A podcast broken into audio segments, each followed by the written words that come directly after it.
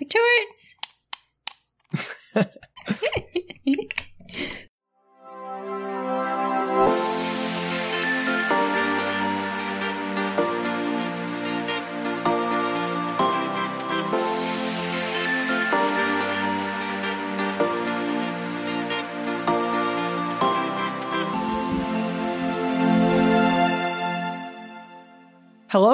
Welcome to Book Retorts. I'm Sam, I'm Danielle. and this is the podcast about sharing your weird media finds with your friends who don't know what you're talking about. And what are we talking about today, Sam? Danielle, I'm so glad you asked, as if you weren't obliged to every time we do this.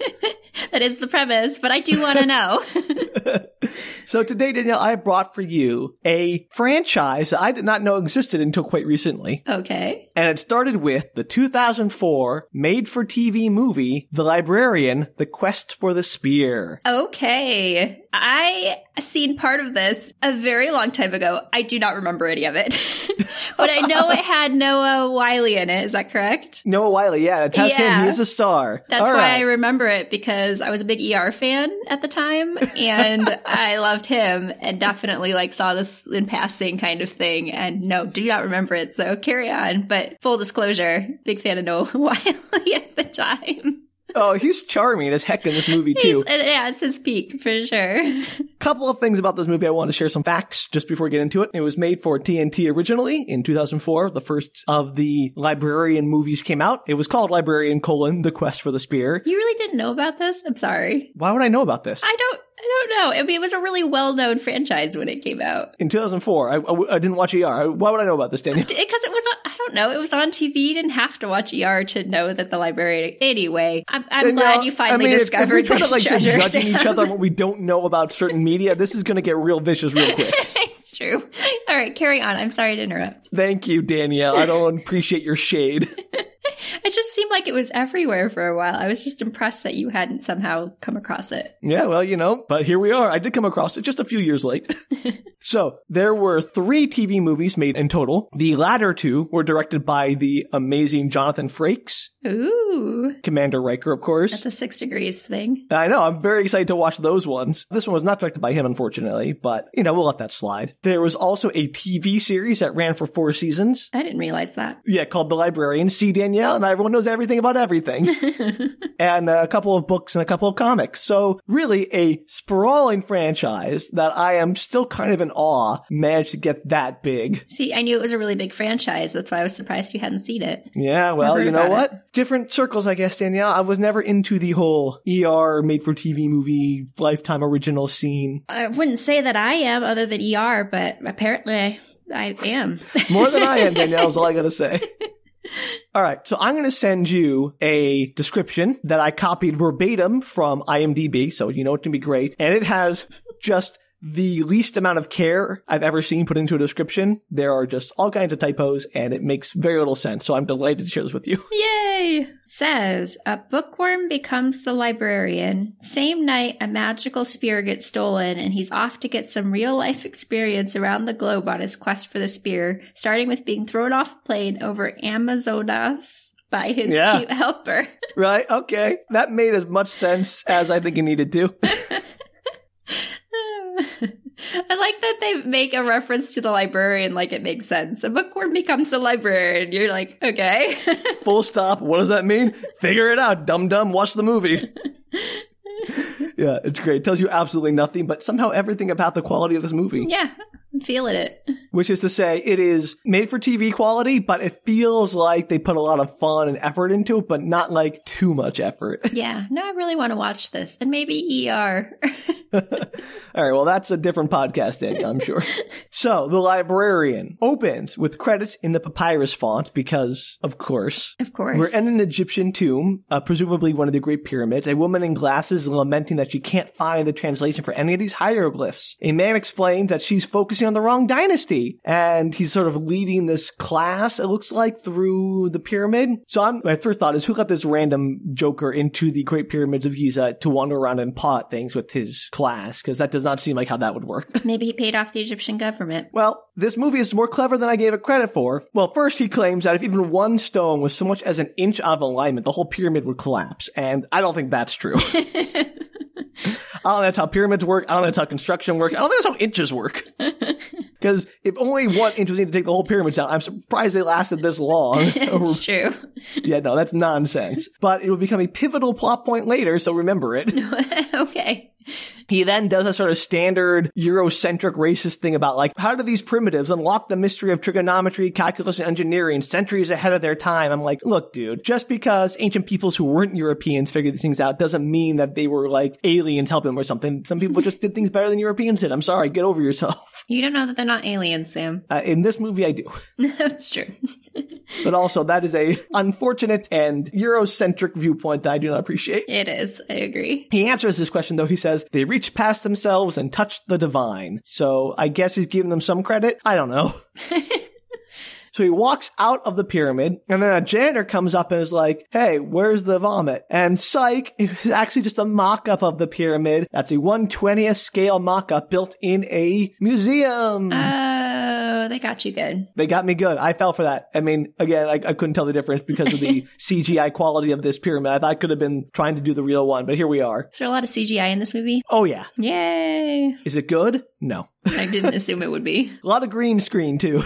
So he's actually a student, not the professor, and this class is assembling this pyramid in the museum. Like they're they're building it, like hoisting up the giant capstone, like a golden capstone on ropes. That they're why are the students building the pyramid in the museum? Like don't they have professionals to do that? Maybe they're it's part of a project for the school. I don't know. It just seems a little weird. But that's not the point. The point is the real professor, who looks like a classic nerd, he gives a little speech about they finally did it. They built the fake pyramid. Well done. No one said we could build a 120th scale replica with the golden capstone, but we did. Go us. Why couldn't they do it? I think because, well, they use actual stones from the pyramid, it sounds like. So I'm not sure how they got their hands on those. like, wait a second. Yeah, yeah. So that seems to me like they maybe did a British Museum style, just stealing everything they could from Egypt. That seems very questionable. It is very questionable. so the student, whose name is Flynn, he goes up to the professor after the speech, and the professor's like, Hey, Flynn, you're off the pyramid project. Flynn's like, I'm your best student. How can you do that to me? He's like, You are my best student, but you're everybody's best student. You already got four Egyptology degrees. I'm like, wait, what? Why do you keep getting the same degree over and over? Is it four different Egyptology? Egyptology degrees. And he seems like imply they're focused on different dynasties, Got but it. I don't know. But Professor like, you don't need any more degrees. In fact, you have 22 degrees in total so far. Is he rich? No. Is he uh, scholarship? How does he pay for that?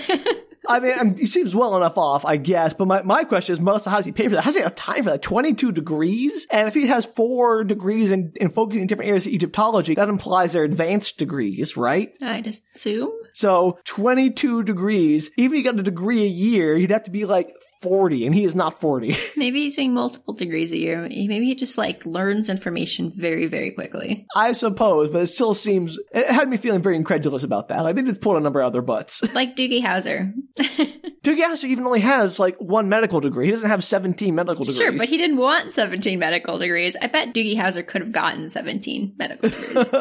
well, maybe Doogie Howser is the librarian in a different universe. I'd watch that. Anyway, the professor is like, you don't have a life. You need to go out. You need to go dancing. You need to find a job. You gotta stop being a student. You're giving your degree early. And Flynn's like, what do you mean? It's the middle of semester. If you get my degree now, it'll be six months before I can re-enroll. And the professor's like, yeah, exactly. Now get out. And I'm thinking to myself, wait a minute. Is it really the professor or the administration's job to tell a student that they're done? Like, hey, you've been a student too long. You need to go find a job. Like, as long as he's a student in good standing, why are they telling him what to do with his life? Yeah, I don't think I don't think legally they could. I don't know about legally. It just seems like that's more of a parent thing than like the school professor slash administration who's like, well, you've completed a bunch of degrees and you're paying all your bills. Everything's fine. But you know what? We just feel like you've been a student for too long. Like, that's not your call to make school. don't you like as a whole, don't most universities just want the money? Honestly, yes. so someone who has been in academia, yes. so I don't see why they'd care if somebody who's sticking around for that's a lot of money for 22 yeah. degrees. I mean, maybe they're all like public schools, so it's not a lot of money. But either way, it still is not their place to tell him how he can and can't stop his learning. Yeah, that's weird. So anyway, that was weird. The first just kicks him out, like, get out. And as Flynn is leaving, we get a brief shot of a weird dude who is Bob Newhart. Okay. Watching Flynn from an upper level of the museum as Flynn sadly leaves and goes home. Yeah, well, Bob Newhart is kind of weird. So I'm going to be honest, we don't learn Bob Newhart's character name for like an hour, so I'm just going to call him Bob for the rest of the movie. That works for me. You it. know that I'm always down for made up names. Well, Bob Newhart is not his made-up name. It's No, actual his made name. up name in the actual show. His actual name in the show is, I think, Judson, which is pretty awesome. It was like a House of Wax where all I did was call all the characters by their actor names. right, well, because again, they never say the name Judson until like an hour or so into an hour and 40 minute movie. yeah, that So- was not the problem with House of Wax. It's just more No, fun just to say. Chad Michael Murray and Jared Padalecki. Fun words to say. So Flynn lives at home with his mom, played by Olympia Dukakis. Like they got some good names for this movie. They did a good job with the casting. They do, and Noah Wyle was, you know, like I said, peak. Yeah, peak Noah Wyle. it was. And she seems to be putting on a very happy face. She's like, "Oh, welcome home, my my son, my educated son. We love you, etc., etc." So she's very. educated son. She says something about like the student or whatever. She just seems thrilled that he's a student, although honestly, she's probably not. Flynn is down in the dumps about not being in school. He laments how the books of great writers speak to him, and his mom is like, "Do they tell you to set fires? Don't listen to the books that they tell you to hurt small animals." So she seems to like not quite get it. Why doesn't he go into a career in academia? Look, Danielle, there are lots of solutions he could have had, but apparently he doesn't want any of them. Okay, well, carry on. I agree, though. If he had become like an assistant professor or something, problem solved. Right, you could be stay in school forever. Anyway, there's a ring at the doorbell. Surprise! His mom invited over a girl for a surprise dinner date with Flynn. Uh oh, blind date. Yep, trying to set him up. Flynn is not into it, and his mom says, like, don't do what you always do. What does he always do? We never find out. Nothing good. Probably not. Does he talk about his 22 degrees? Because that would be really boring really fast. Uh, as a matter of fact. so enter Deborah. She is not a dragon. Callback. Aw, sad. We only like Deborah dragons around here. Deborah the dragon, yeah. Deborah the dragon. Anyway, uh, Deborah, who's not a dragon, seems a very nice woman. Apparently, their moms are friends, and they're both trying to set them up. And Deborah laments about like how her pushy mom, like she doesn't need to get us together. I'm happy. It's not like I sit around locked in my room all day, and then Flynn's like, uh, and I'm like, wait a minute, that feels like an attack. I'm offended by the characterization of shut-ins because I am sometimes one. so, Deborah, you're on thin ice. I am not a shut in. Like 25%. Like I said, we all go through like little little spurts of being a shut-in, especially these days. That's certainly true. Yeah, the last 18 months don't count. Fair. Still, I felt a little bit attacked. Anyway, Deborah reveals she's a social worker that works with convicted killers. Is that going to come into play later? No, it's just a joke. What a weird thing to say and not have come into play. No, Deborah will exit the scene very quickly here, and she'll never be heard of again. So. What an odd choice. So then Flynn shares his student, and Deborah's like, You're still a student? And he gets all defensive, like, Look, I like to learn. Is that a crime? And it just goes on and on about how, like, it's okay to be a student, it's okay to learn. That's her reaction to somebody being a student at a slightly older age. Yeah, at first I'm like, Deborah, wait a minute. There's nothing wrong with being a student in your 30s. A lot of people who go back to school or start school later or just, Or doing like higher education. Yeah. That's a very odd, especially as a social worker. What an yeah, odd was very condescending. I don't like that. That, Deborah. So here's what she says. She then goes, Oh, I understand you're a student still and you're in your 30s and you live with your mother and you're okay with that. And then Flynn's like, Oh, when you put it that way, I gotta change my life. Okay. And I'm like, wait a minute, wait a minute, wait a minute. Deborah, you're wrong. A, 30s in school, not a big deal. Also, living with your mom, uh, not a huge big deal these days, especially maybe back in 2004 or whatever, but not a huge deal. Right. And I'm still annoyed that he has 22 degrees and he's like bragging about that. There's like, I have 22 degrees. I'm like, how'd you do that? it's crazy. Sorry. I'm still, I'm still not on board with that. And I have willingly accepted it. you did. What's the difference between you and me, Danielle? actually I is want a, it's a very on how he managed to pull that off. So Deborah says at that point, well, it's time for me to go before dinner. Just like, all right, we had a nice conversation for a few seconds. I did my part to advance the plot. Time to go. and leaves. And then Flynn's mom says to Flynn, look, Flynn, the things that are worth living can't be thought of here. And she taps his head, but must be felt here and taps his heart. Aw. And I'm like, I'm not sure about that. like, there are lots of things that you think about that make life worth living. That's certainly true. And, but you do have to put a little bit of your heart into it. I, I, well, agree to disagree. I just think it's very, um, I don't know, honestly cliche, but it's a platitude. It's a simplistic idea. yeah. Cut to the next day. Flynn is on the floor of his room, going through classified ads, trying to find a job, and it's not going well. How can it not go well? He has 22 degrees.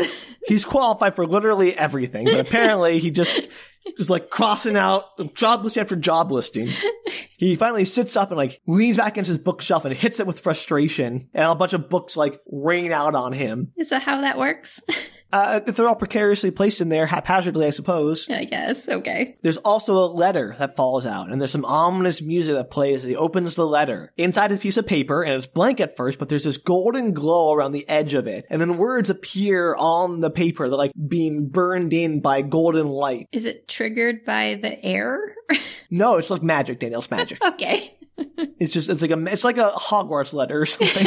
right. Magic letter. Got it. and as a woman's voice says, "You have been selected to interview for a prestigious position with the Metropolitan Public Library." The end. and I have questions about this letter, Danielle. So many questions. really? Shocking. I mean, I, I I can buy the magic. That's fine. My question is, did whoever hide it in his bookshelf? Did they do it recently, hoping he would stumble across it randomly, or did they like shove it in there years ago and figure, yeah, he'll find it eventually? Maybe it's one of those magic pieces where it's like, it'll happen when it's supposed to happen. I feel like they should have left it on his like table or something. Would have been better. But you know, what am I? I'm not a magic library person, so who knows? That's why you're not in charge of the magic library, Sam. Well, there are many reasons for that, Danielle. We'll get to that. Flynn is, of course, intrigued and he heads straight to the library. So Flynn goes into the library and into this large spiral staircase that's lined with people who all have identical papers. There looks to be maybe a couple hundred people there and they're all lined up on the spiral staircase, which seems like an inefficient way to schedule your interviews. Just say, hey, everyone come down as a mob. We'll just put you in a big line. Like there's no times or anything, it seems. Yeah, that seems weird. For librarians, they're very deficient. and that same woman's voice who read the letter keeps yelling out, next, as people keep coming in and then people keep leaving the interview like crying or angry, I've never been so insulted, and et cetera, et cetera. And once Flynn is at the top of the staircase, next is called and he chickens out. He like turns around to leave and the voice is like, hey, where do you think you're going? Get in here. So he goes into a large room with a single chair in the middle and there's a woman behind the desk. And the woman is played by Jane Curtin, mm-hmm. who you may recognize as Mary from Third Rock from the Sun. Oh, okay. She is sitting behind a desk and she's facing the chair and Flynn takes a seat and the woman asks condescendingly, what makes you think you could be the librarian? And Flynn answers, well, I've read a lot of books. Uh, she is not amused. Well, that, to be fair, he has no idea what he's interviewing for. Well, exactly right. Like this is all BS. She has not explained anything about what they're doing here, what the job is. So you're right. I don't blame Flynn at all for being confused. He then lists a bunch of qualifications, like he knows to do a decimal system, he knows how to set up an RSS feed, how to do a web search. So, you know, important 2004 Ooh. skills.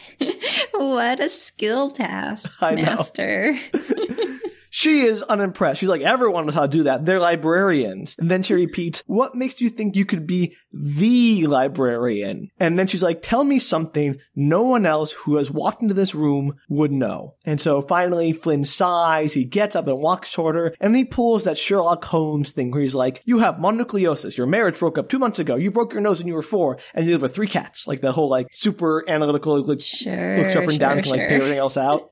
Magic. Yeah, exactly. The interviewer is taken aback, and then he spouts about like, "Oh, I noticed your glands were swollen." Blah blah blah blah blah. I saw some cat hair on you. That kind of BS. And just because he has 22 degrees doesn't mean he is super observant, but apparently he is too. Well, yeah, he's he's the main character, Sam. My favorite explanation he gives is for how he knows she divorced two months ago, because he's like, the indentation on a ring finger takes approximately three months to go away, and yours is two thirds gone. How would you know that? Yeah, right. Like from A across the room. Uh, B, uh, what? Three months? and how can you tell when an indentation is two thirds gone? Like, do you get like your, your calipers and measure the depth of the indentation? also, doesn't mean she divorced two months ago. Maybe she took her ring off for other reasons. Maybe she's getting it fitted or expanded or, or repaired. Like, you jumped to a lot of conclusions, my dude. Or she might not even be divorced. She just could be separated. Right, exactly. So, you know, uh, shenanigans on that, especially on the ring thing, because that's nonsense. But the interviewer is very impressed. Her actual name is Charlene, which we never learn in the entire movie. I Uh-huh. looked it up, so I'm going to call her Charlene, because otherwise she's just the interview lady, and that's cumbersome. I, I, Maybe. So she was very impressed, and then a male voice echoes through the room, What's more important than knowledge? And Flynn like looks around and then he responds with his mom's cute little phrase about how the most important thing in the world for loving life is up here, not in there, or whatever. I forgot the actual phrases, but like the whole so using your heart. Yeah, use your heart, not your head kind of thing. Oh, I would have gone with pie. Yeah, right. Pie's delicious. Or do you mean the number? No, pumpkin pie. Of- I oh. know it's not your favorite, but You know, that's your, delicious. your call, Danielle. Your pie job. Who cares?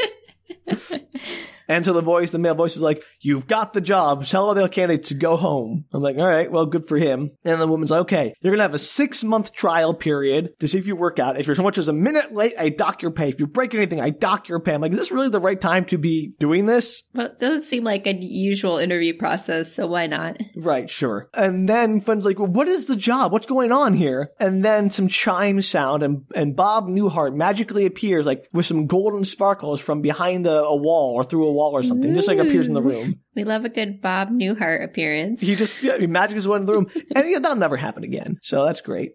That's unfortunate. They should have really stuck with that every time he appeared. He does some weird appearance stuff that's pretty good in this movie, but unfortunately, like a lot of things are just like they set this up and they never come back to it. Sad. We do like those movies. Yeah, we do. They, I mean, they're very weird to have like all this effort put into making a point about something and then uh, utterly fail to capitalize on that point. So he appears what happens. and he explains the job he has will be the last job he'll ever need. His life will never be the same after taking it. He's about to start a big adventure. And Flynn's just like, uh huh, okay, sure. So Bobby, Judson takes Flynn past some armed guards and he explains this is the most secure place in the world. And he then goes up to a bookcase and he quotes Midsummer's Night Dream, the um the ending soliloquy from Puck. Mm-hmm. And Flynn completes the quote, and then Bob gestures at the bookcase, and Flynn looks and says, "Oh, Midsummer Night's Dream," and pulls the book, and the hidden door opens. like the bookcase oh. swings open, like every bookcase hidden trapdoor thing ever. So out of curiosity, since this is the most secure place in the world, does it definitely get broken into during this movie? Oh, uh, almost immediately. Excellent. the same thought, Danielle. you can't say that and then assume nothing's going to happen. But also, my favorite thing is their super secure method is to use the old bookcase trick and just hope nobody wants a copy of Midsummer Night's Dream. Exactly. Just pull all the books until it opens. Or if anyone's like, "Oh, I want to read some Shakespeare, one of his most popular plays," oh, uh oh, oh, what's Yeah, this? it's not even like Cymbeline or something. It's like Right, it's not something obscure that like no one would ever want to read. It's the like most famous, one of the most famous and popular of his plays. And that whole like song and dance they did about like, oh, let me start this quote, and you can finish the quote, and I gesture the bookshelf, and you gotta pull the right book. You can just tell him, yeah, hey, pull that book over there or something. Like this whole No, backing about is unnecessary. testing him, Sam. He's already got the job. well, it's a six month trial. It's an ongoing test. Anyway, they go through some super secure doors that have like the missile keys where each guard has to turn the key at the same time. And Bob's like, where do you think the military got the idea for that? And I'm like, all right. Uh, uh, uh, uh. like Bob Newhart is the comic relief and he's pretty funny, so it helps. Some of the jokes are better than others. So they get in the elevator and they go down and they just sit in the elevator in silence for like 30 or 40 seconds of screen time, which is actually a pretty good gag. I like that one. They're just sitting there awkwardly looking at each other. And at the bottom, the elevators make the Star Trek noises when they open for whatever Little reason. sw- the swooshy thing. yeah, the little chick kind of noise when they open. I don't know why, but they're just elevator doors. Cool. And so then Bob finally opens a door to a massive room, like huge, giant cavernous space. And the little like chunk, chunk, chunk of lights coming on and revealing the space as it goes happened. And it's this massive room. It has all these reading tables and shelves, I mean, shelves of books and all these display cases with artifacts in them. So Robert, Bobby Newhart reveals that, you know, this whole big room. And this movie is cribbing so hard from Raiders of the Lost Ark, that like last scene, like it's absolutely that they even have the exact same ark prop or a copy of it from Raiders sitting there as the first thing they go up to. Yeah, I absolutely remember the trailers for this movie, and my vague recollection of it definitely was a Raiders of the Lost Ark slash Indiana Jones librarian vibe. Yeah, exactly. That's exactly what it is. And Flynn's like, oh, that's a really good replica of the Ark. And Bob's like, it's not a replica. Uh, don't touch it. It'll electrocute you. Or as they used to say, smite. Flynn is uh, bemused. He thinks this might be like a prank, but Bob explains how Flynn is now the guardian of all these treasures, including the real Mona Lisa, which is there for some reason. Like, I get like mystical items like the Ark and everything else in the library you're about to see, but why is the Mona Lisa, which is just a painting, here? I think it's probably just because it's a really famous thing that everybody would identify. I get that, but it seems like why are you wasting your time guarding just a regular painting when you have like the Ark of the Covenant sitting over I there? don't, don't know, Sam. I mean, that's my a very point. important painting. Maybe it's magic. I don't know, but they have it. I'd like the idea that the Mona Lisa is actually magic. well, as they're walking, Flynn is immediately distracted by Pandora's box, and he opens it and he sees a bunch of writhing horrors inside of it. He opens Pandora's box. Oh, absolutely. This guy cannot be in charge of this library. I, I know, right? He's not like he's like, oh, maybe just go bring up the random. Like to be fair, at this point, he doesn't think this is real. He's not taking it seriously. I, I uh, don't care. Yeah. It's absolutely not okay. But luckily, Bobby comes back and closes the box before anything bad escapes. Apparently, Because it takes a few seconds. It's like, oh wait, everybody, the box is open. guys, guys, it's finally happening. Get, get. oh, I thought we practiced this, guys. We gotta be ready. This is why we do drills. Come on. Aw, doors closed. Ah, this is all right. We're redoubling our rehearsals. No more slacking. I can only imagine that must be what's going on inside the box, so they don't escape immediately. That's crazy. It, they should have. It should have been over at that point. The whole premise was it opens immediately, and it's it bad. Complacency is all my explanation. So now, after Flynn sees Pandora's box, he is on board. He's like, okay, this is impossible. How can this all be real? And Bobby's like, give me your cell phone. And so Flynn hands him his, his, 2000, his 2004 flip phone. I was gonna say, it can't be anything better than a flip phone at this It's point. abs- just a flip phone. That's a, a standard cheap ass flip phone. I had a lovely 2004 flip phone as well. I loved that flip phone. I liked snapping it shut when I was annoyed at somebody. You are very passive aggressive like that. I am not passive aggressive, everybody. Mm. Anyway, Bobby, he takes the cell phone, is like, see this phone? You speak into it, and magically you can talk to somebody on the other side of the world. No wires. You don't have to look at them. 20 years ago, this would have been impossible. Do they have car phones then, or no? Was that a later development? 1984, I don't know. Sorry, continue.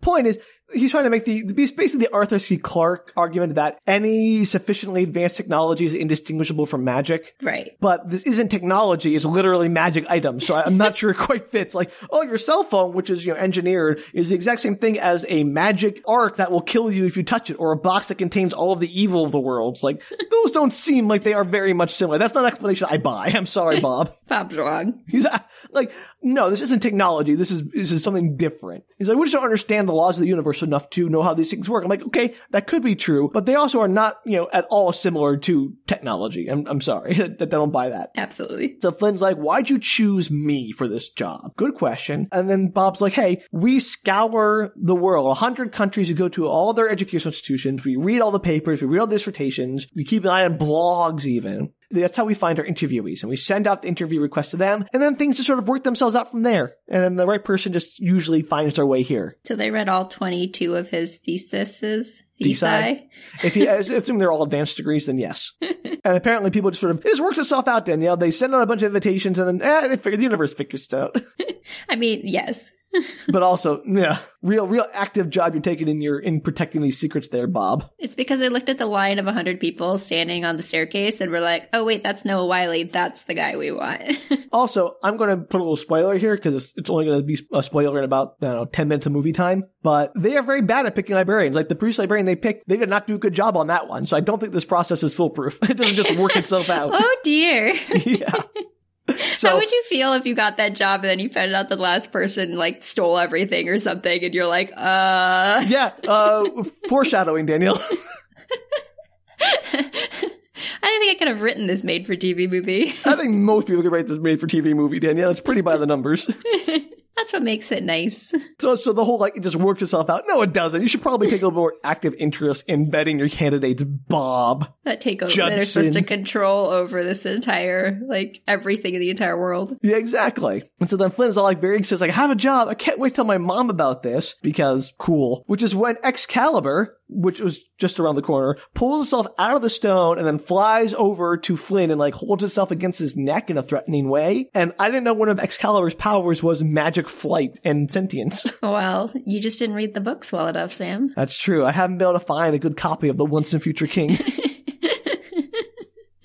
you know, Bob explains how he's now in the Library Society. He must keep it secret. Yeah, why did he think like, oh, I'm in charge of the Ark of the Covenant? I guess I'll tell him to my mom. This is so exciting. Also, I'm not entirely sure why this has to be kept secret. I mean, I get the whole idea about we have to keep it secret to protect the world because people would want to abuse these things. But also, like, that's pretty arrogant to be like, we're the ones who get to decide what people know about and don't know about. yeah, well, that's true of every secret organization, Sam. Yeah, they're all jerks, my point.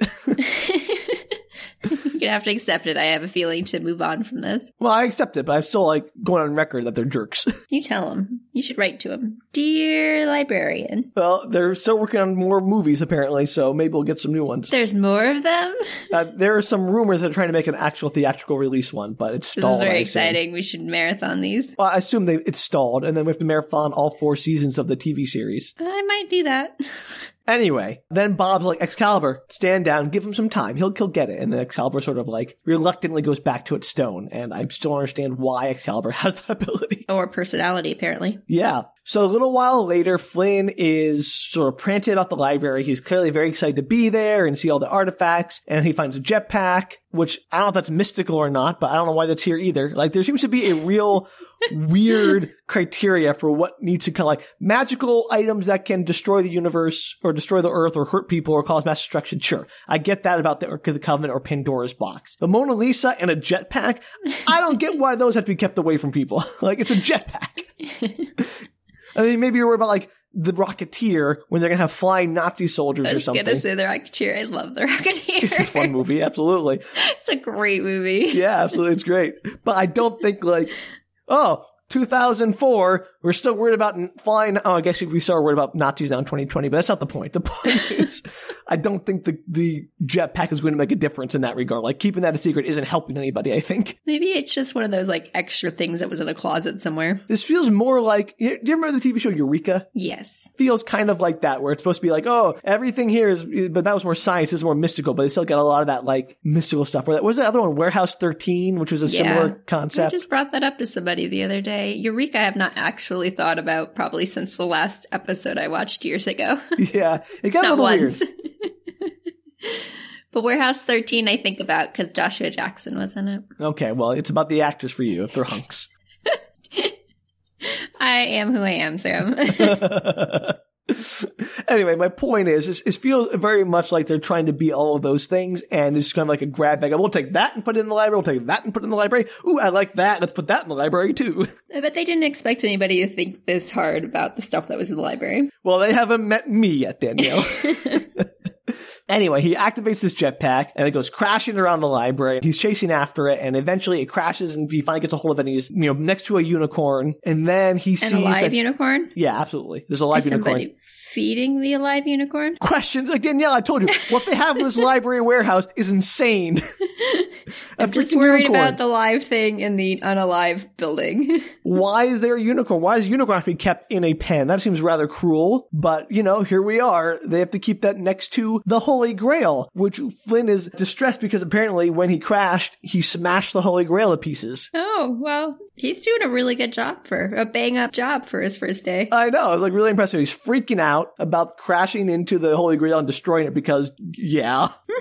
and Bob comes out and is like, You think just a little smashy smash can destroy a legend? And then some really bad CG happens and the Grail reassembles itself, like melts back into itself. And it's like, Oh, it's fine. no, So. thank goodness. I was really worried there for a minute. So if all these objects are like magically able to reassemble themselves, I guess they need less protecting than I thought. Like, what is his job? All right, it doesn't matter.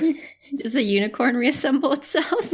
It's great question, Danielle. And why is that poor animal kept in a dark underground room with no access to sunlight or fresh air or yeah, I grass? feel, I feel really strongly that the unicorn should not be in there. like I told you, Danielle, I, I feel strong about the unicorn, Mona Lisa, and the jetpack. Those, no. At least those things. There's probably more there that's not okay. And is it the only unicorn? Is like the last of its kind unicorn? It's the very yeah, last It's a Peter S. Beagle book, Last Unicorn. That's exactly right, Danielle. Oh dear. What a sad life for the end of the unicorn species. Uh, I don't know if there are more unicorns in there, Danielle. They only show the one. So, I would hope that they would keep the unicorns together. you know, maybe they they fight. Maybe they don't get along. Maybe they had an acrimonious divorce. Perhaps. We'll never know. Because We'll this never movie know. probably doesn't get into unicorns. Nope. It's the last you'll ever see of it. Maybe it's in the sequels. I really hope so. Anyway, you know, at the end of the day, Flynn goes home. His mom's like, You have a job. She's like hanging a poster up on the wall and everything, which is cute. and he's like, Yes, mom, I'm a librarian. She's like, You've had 16 years of college and you're a librarian? And so I'm like, Okay, so he got 22 degrees in 16 years. Crazy. Uh-huh. I'm still on that.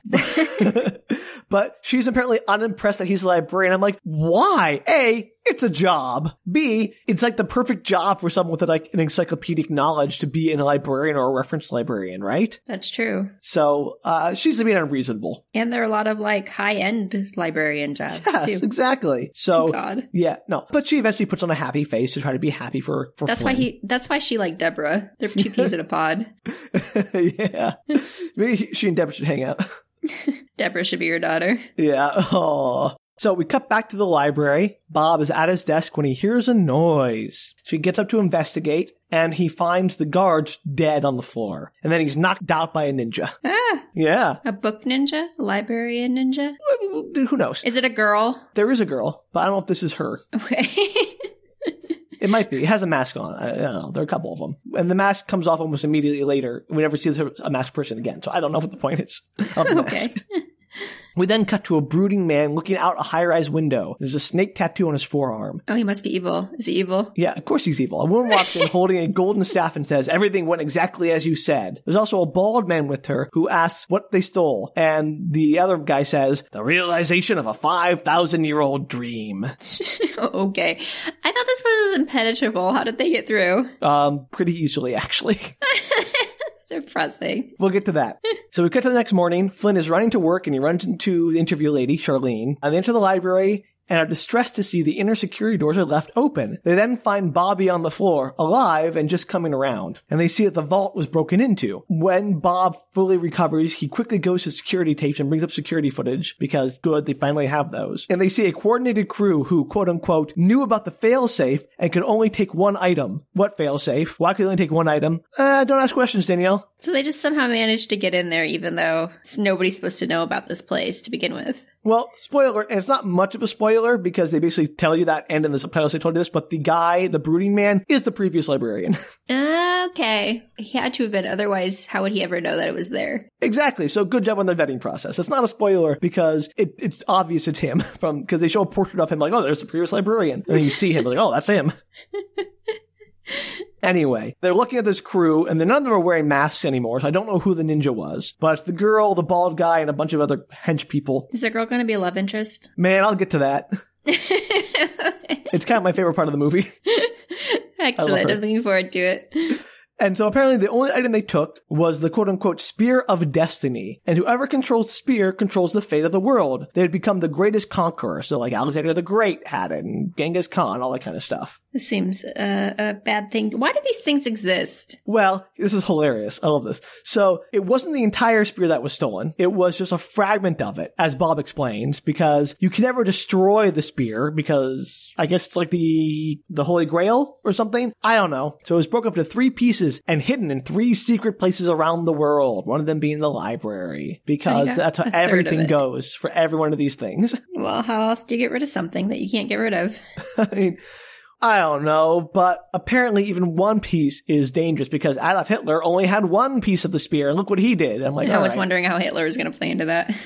And so again, it's kind of like we, I don't know if we mentioned this during the Ready Player Two stuff. How they always like they have to mention two old things and one new one to make it relevant to the people. Modern anyway, yes, of course yeah. Hitler played into it because it's that kind of movie. So he's like, imagine if someone got all of them. That's when Charlene gasps at something she sees at the security tape, and we see that on the form of one of the people is a snake tattoo. And Bob's like, oh, it's the Serpent Brotherhood, a splinter librarian group that wanted to use the artifacts to rule. So there was an internal war, and they're the ones who started the fire at the Alexandria Library and destroyed it. And I'm just like, what? A splinter librarian group? I'm, I, this is crazy. I love it.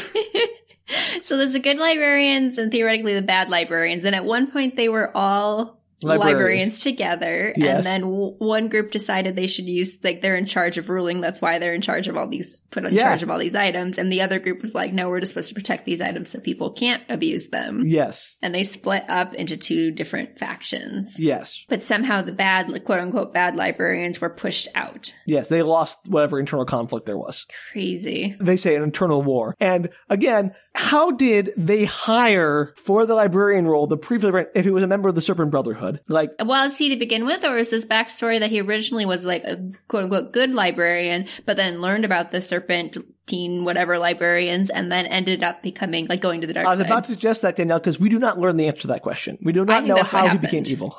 I bet he was good to begin with and became evil. Mm, then he had a character flaw. They should still not have hired him. No, I don't. Just I wasn't arguing with that point. I was just saying that originally maybe he had a pure heart. Maybe they just check people for tattoos before hiring them. Just check them with a snake tattoo. Just, just a thought. Anyway, Maybe he didn't. I'm saying, what if he didn't have it? What if they hired him and then he turned to that well, side he's like and the got leader the of the group at this point, so I don't Well, know. it's been probably been a few years, Sam. It's been two years. Okay, well, he's had time to raise out the ranks. Maybe he's really like knife happy and murdered all the other ones.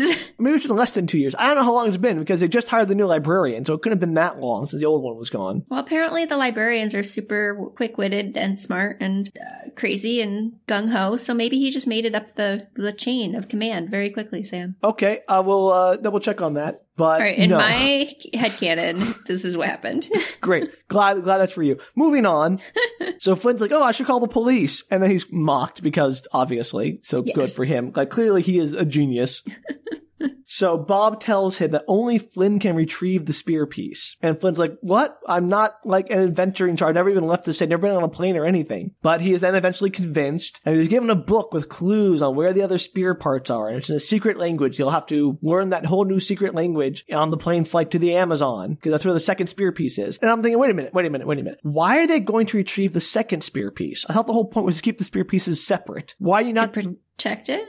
to protect. Well, but like, if the only way to find the second spear piece is with the secret book that they still have, it's not any immediate danger. What if they think the other guy has has that knowledge because he's already a librarian there? He doesn't because no one else will be able to read that book. It's in a secret, like, it's called the bird language or whatever, the language of the birds, like an ancient language that was before the Tower of Babel or whatever. No one else speaks it. I don't know, Sam. I can't help you. So I'm, I'm going to make a point of this because this whole quest is dumb. Because instead of going after the spear piece they know was stolen, they send Flynn to go retrieve the other spear pieces, which of course means that the other people are going to be able to get them from from Flynn. like, oh yeah, absolutely. so if he had just go- either done nothing or gone after the original spear piece that was stolen, this would have been a much better operation. Like you don't like steal the thing back. Don't try to get other pieces that make them easier to retrieve. if They're already in super secret hiding places nobody knows about.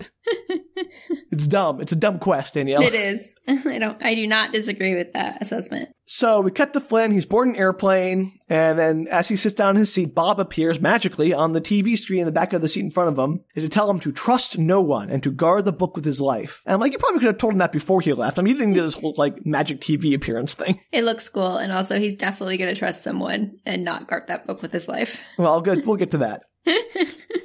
So he's working on translating the book and learning the language of the bird people, or sorry, the language of the birds. When sexy jazz music plays and a sexy blonde woman walks in, she was apparently watching takeoff from the cockpit while the pilot or co-pilot is all like, you know, drooling over her. I'm pretty sure that's not how that works. Not even in 2004. No, it isn't, but apparently she has magic sexy powers that let her do that.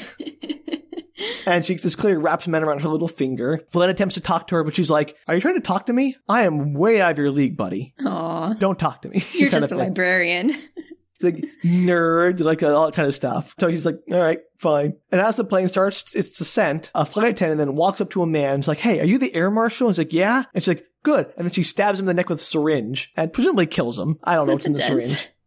And it's the, uh, and the ninja lady, the evil ninja lady from the robbery. See, told you she'd come back into play. Why would I not think she didn't? So guess what? The bald man's also on the plane, and both approach Flynn. And then a bunch of people also stand up. Apparently, everyone on this plane is a snake cult person. They're all part of the Snaky Boys. They're oh, all Oh, we have a lot of questions about this. Yeah, How do they know he was a librarian? good question. How do they know he's on the plane, right? How do they know he's on the plane? Yeah. How do they know where he's going? Yep. How do they know anything about anything? Because prior to this, nobody had knowledge except for Bob. Yeah. So again, if they had just stayed home in the library, none of this would have happened. Like they could have just, you know, even done done nothing, and this whole movie would not have happened. like, Do they have somebody on the inside? no, Then I don't know how they know about Noah Wyle. it's a real good question. His name was Flynn, please. Oh yeah, I forgot. I know. I'm not gonna remember that. But apparently they managed to get an entire group onto this plane to attack Flynn. And another question: Yeah. Was this plane not booked prior? Like, Great not question, a single Danielle. Like, person this- on the plane was just traveling for business or pleasure. There are other, I think there are other sections of the plane that are regular people. They managed to get all the seats around Flynn in his like compartment to be. Did they hack into the airline system and like I don't reschedule know. people They to a different librarian seats? on their team too. Remember, Edward, the evil librarian, is on their team. I don't know, Sam. It's dumb. It's very dumb, Danielle. like, I got you. Like I said, if the librarian Flynn had just stayed behind, they would have won. Like the, the whole plan of the evil librarian is counting on the good librarian doing all the work of finding the pieces that should not be found that they purposely separated and hid because they're too dangerous to bring together. and now they're bringing them together. It's yeah, they're absolutely going to bring them together because they're dumb. So he's kidnapped and is going to be used to like go find the uh, second piece. Well, so they apprehend Flynn, and the woman with the syringe is going up to him, about to stab him with the syringe, and that's when the sexy blonde woman comes in and just starts kicking all the ass. Yay! And so she saves Flynn, and they run over to the emergency exit, and she pops the door open, which you can't do on a plane. It just doesn't physically work because of pressure. But she does. She's super strong. She's magic, Sam. She pushes the door open and she grabs a parachute. She shoves Flynn out first and then puts the parachute on and dives after him. And there's some pretty bad CG of parachutes, which is great. And the bad guys, they run up to the door, and they look down, and the, the the evil girl's like, "Wow, he pretended to be incompetent to lure us into a false security. What an amazing librarian! Because he dove without a parachute. How brave!" no, he's just extra stupid. yeah, but she doesn't get that, which is the joke. and so once the sexy blonde lady and Flynn uh, land, Flynn's like, "Who are you? What are you doing here?" And she's like, "You just have to trust me." He's like, "I can't trust you. Uh, Judson told me specifically not to trust anyone." She's like, "I'm from the library. Judson sent me. You have to trust me." And he's like, "Judson told me to trust no one." And she's like, "Well, that's convenient because my name is Nicole Noone. No one." Yeah, yeah, yeah, clever. Uh, and that's enough to convince Flynn to trust her. Like, she could be making up that name. yeah. That'd be hilarious, actually. That'd be a great way to try and get out of that. It's basically the same trick Odysseus pulled on the Cyclops. so, you know, but apparently she's the muscle. She guards librarian. That's her job. She is the uh, librarian guardian. So she's the guardian's guardian? I don't know. She gonna be the love interest? Danielle, we'll get to that. Just, just saying, it's got to get here eventually. Of course. So Flynn climbs a tree. He's like looking around. He's like, oh, I know where we are. That mountain is this. And with that there, we have to go 27 miles that way to get to where the book tells us the second piece of the spear is. So did everybody in the plane die because the door was thrown open? And the... I'm sure they- they're fine. Who knows? That's not how that works either. they probably made an emergency landing somewhere in the Amazon. I don't know. And Nicole's like, how do you know where we are? She's like, well, I've memorized the earth. And she's like, okay, cool. The entirety of the earth. He's like, memorize the earth. Good, cool. Good job, Flynn. I'd like to point out that, like, even if you memorize like topographic maps or whatever, like Google Earth wasn't really a thing early in 2004. Even if you had done that, it would still look different when you're on the ground. Yeah, yeah. And like, you're in the middle of the jungle. You've never even left the city. You're like, oh, I recognize that mountain. I'm like, all right. She's like, well, I see, he's like, I see a blue condor and those only live within a 27 mile radius from the purest whatever of the, of the Amazon. And that must mean that's mountain blank, blank, blank. And that means we're here. Uh, this latitude and longitude. Sure. Yeah, no, it's BS. Absolutely BS. So meanwhile, the snake crew has found the parachute, the discarded parachute, as Nicole and Flynn have hiked off I to the jungle. I still really want to know how they managed to land that plane and then do a search and rescue. Yeah, they, they, they got they found that parachute immediately. I like how do they know where they landed after being in a plane like five thousand feet up. I don't know. But I want to take a moment here to admire the costume choices that these people are making because they're in the Amazon. No one is dressed appropriately. like Flynn is wearing slacks and like a shirt, like a like a button down shirt, which is not appropriate. The only person just appropriately is probably Nicole. But the evil lady, the evil girl, she is wearing like a black t-shirt, a studded leather belt, and like just black pants with zip pockets, and there's like a crop top shirt also, and fingerless gloves. All it's those- amazing. It's like who goes to the Amazon on, a, on like a jungle trek in, in their punk rock outfit? It's great. It's so good. All of oh, those things seem wildly uncomfortable for Amazon trekking. To be fair, do they know they were going to end up in the Amazon yeah, forest? they're on a plane going to Brazil. Yeah, but they're like landing in an airport. Maybe he- they thought they were going to have some time to change prior to being in the forest. I, I mean, they could have changed before doing the excursion because they didn't jump out of the plane either. They stayed on the plane.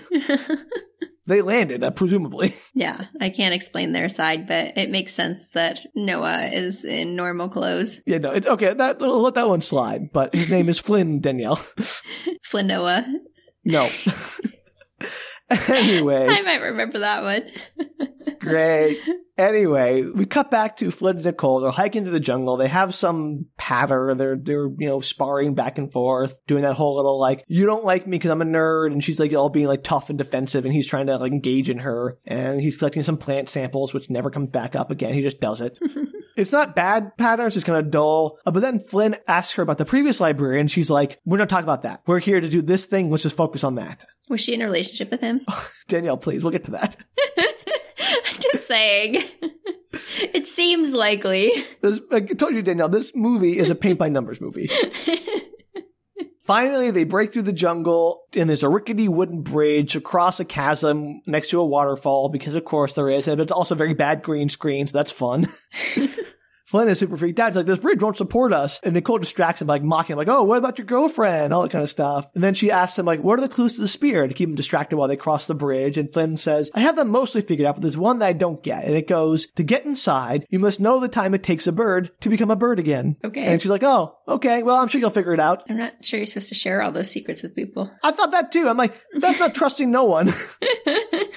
So halfway across, the bridge starts to collapse because, of course, it does, and they run to their side and just manage to make it. Yay! They continue to verbally spar, and then it's all very cutesy as Flynn like startles a bunch of butterflies and is like, "Ooh, how pretty!" And Nicole is like impressed by this for some reason when she was not impressed by anything he's done before. Uh-huh. And so that night, Flynn goes to take a dump, and as he's walking to do that, like they make a whole deal about, "Do you have any toilet paper?" So, yay, humor. Flynn sees a campfire on the distance. It's the Slither friends. They're tracking them. Poorly, apparently. Yeah. So Nicole, she douses the fire. The campfire's like, we'll have to remain hidden because I don't think they've seen us yet. I'm like, we could just leave. But I guess we'll just hang out here without a campfire for the rest of the night. and in the sudden jungle chill, because jungles apparently get very cold at night because they're like deserts, Sure.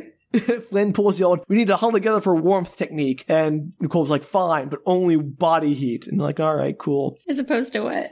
Non body heat? I was like, he's obviously been like, he's been sexually harassing her the whole time. Okay. Yes, I assumed. And so then Flynn tries to learn again what happened to the previous librarian. Nicole's like, he died, leave it at that. And then Flynn pulls a Sherlock trick about like, you know, oh, you're this and that, and finally ends with, you wish more than anything that you could forget half what you've seen, but you can't. I'm like, how do you discern her intentions just by looking at her? like, I Also, noticed her like- pinky wobbled, so. He seems pretty socially adept in some ways. Yeah. So how does he be how is he able to read people as well as he seems to suddenly be able to do? Yeah, no, it's absolute BS, Danielle. But Nicole, I guess, is impressed enough by this that she breaks down and explains that Edward Wilde, the previous librarian, was charming, brilliant, and generous, and that she fell in love with him, which is a big no-no Told because Told obvious you. can't be a bodyguard to someone you're in love with. That's going to be a conflict of interest. Yeah, I mean the bodyguard taught us that. And because of that relationship, he's dead. He's not dead though. It's okay. Well, she doesn't know that for one. But Yeah, also, obviously. how he died is hilarious. okay. They were in the Antarctic, sleeping in an igloo he built, and when she woke up, he was gone. And she ran outside just in time to see the super snake team cutting off his head. Which clearly didn't happen. And they all just sort of left, I guess, after that. Like, she did nothing about it. He's dead. And they're like, okay, see you later. Time to bounce. Well, what are you gonna do about it? I don't know. Kick their butts, take them in for questioning, figure out what their motives are. All of them? It's just her. or why didn't the snake people then get her too? I don't know the answer to that. Maybe probably because he wasn't really dead. he was joining them, so she why doesn't know go- that. My point is, she should be very suspicious about this because it doesn't make any sense. That's true. Well, she's a bodyguard. Nobody said she was a smart one. That's that she she also says that to her about herself. That's true. Suddenly, a bunch of natives come out from the forest and surround them, taking them prisoner. of course. That's just the law.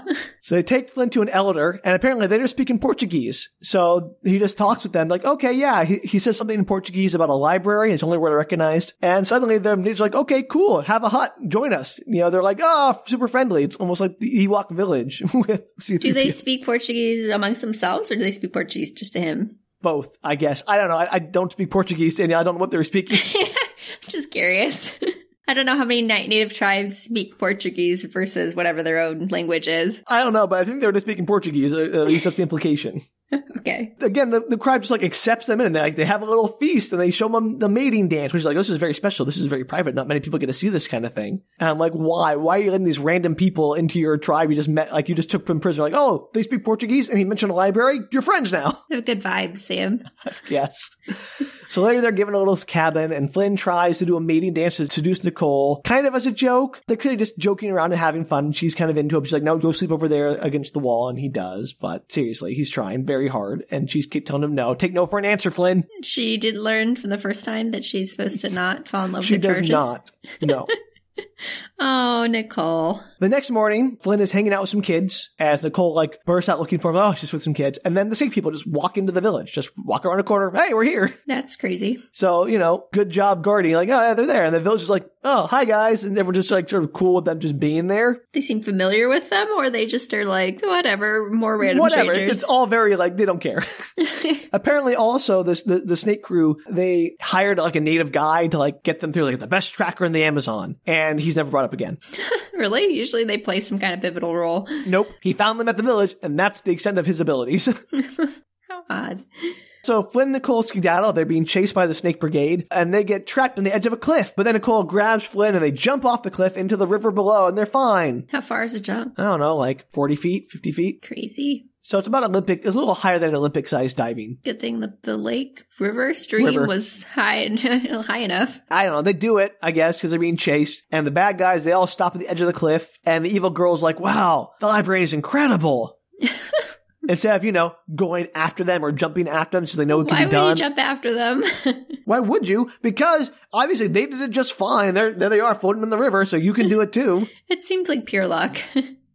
Or maybe just find another way down. Just to stand there and oh, watch. sure. I would find another way down. Anyway, Flynn and Nicole, they swim down river until the sun ends, quote unquote, which is one of the clues in the book. And I don't know how you're supposed to figure out what the sun ending means, but here we So they conveniently jumped off of a cliff and then end up where the clue is. yeah, they end up in the river. That's part of the clue. I mean, they were almost there anyway because they were hiking in that direction. But That was convenient. yeah, very convenient. And also, I can't imagine that the book isn't ruined by just being in his like messenger bag in the river while they're swimming down the river for hours. It's a magic uh, book, Sam, No. and also Okay. probably a magic bag. okay, sure. Well, anyway, they hike back through the jungle and they find a hidden Mayan temple, and the door is guarded by a combination lock. The answer is that riddle Flynn had about the bird to become a bird again. is this like a modern day combination lock? No, it's like oh, it's an ancient stone combination Okay. lock. That Yeah. was very confusing to me. Sorry. Anyway, this brief impediment is actually not a problem because Flynn immediately comes up with the answer. He's like, oh, I get it. It's stars because the Mayans called stars birds. So the answer is how long it takes the stars to orbit the entire galaxy to make a one you know, galactic orbit. And I'm Got like, it. what? That's So a the- lot of conclusions to jump to. So the clue that was supposed to be the hard one was uh, eventually not hard at all. no, it provided, it was absolutely, there was no problem without solving it. And he managed to jump to the correct conclusion immediately, even though the conclusion is extremely esoteric. Perfect. I knew he was the man for the job. Right. So he puts in the combination, which is like 27,000 years, and the door doesn't open, but a trap door opens and they fall into a pit room. So there's a room, there's a pit, they're on one side of the room, on a little ledge, and across the pit of spikes is the door to get out. So it's a trap door, but it doesn't like kill them. It just puts them in a room with spikes. Yes, because this is a testing room. Oh, of course. And it's a, it's a, called a Mayan death chamber. And if they can solve the secret of the room, they can get out. It's an escape room. It's it's a 2004 escape room. Yes, exactly what it is. So of course the wall starts moving towards them, trying to push them into the pit. And Flynn does some like BS about oh, the temple was like this big by that big, which means that the priests had their safe space over here or some nonsense. He's like, oh, the safe place is right there. And he points to the middle of the pit. And he's like, do you trust me, Nicole? He's like, whatever. And they jump into the middle of the pit, but they land on something hard because it was just an illusion, just like the last crusade. But in this case, it was created by using mirrors. Like mirrors made it look like the pit was bigger than it was. Uh-huh. Which one? What? I didn't know that the Mayans had the technology to make amazing, perfectly reflective flat mirrors that were large. Also, how those mirrors still clean after centuries in a dusty room? like those mirrors are magic. It's, absolute nonsense. You're overthinking it, Sam. Well, that's the premise of this podcast, Danielle. You thought aliens weren't involved, but mm, maybe they were. They- Maybe they made the mirrors. I'll give them that. That was their sole contribution to the Mayan Empire. Have some mirrors. And like, okay, cool. We'll put them in a death pit.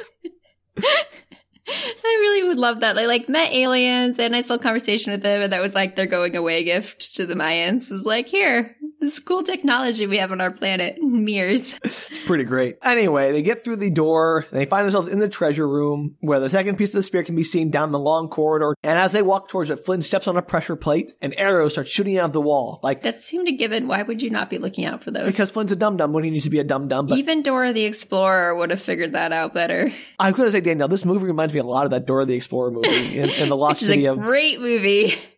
Yeah, fun movie. I, I don't know which one is better, but it's fun. I'm gonna say Dora is better, but I haven't seen The Librarian. That's true. So arrows start just shooting out at a regular rhythm, and there's also like fire arrows shooting out further down, and there's like these two blades swinging back and forth, pitting the pendulum style, and it reminds me a lot of like Galaxy Quest with the chompers. We say this a lot. because that, that it's a it's a it's a cliche for a reason, Danielle. It's everywhere.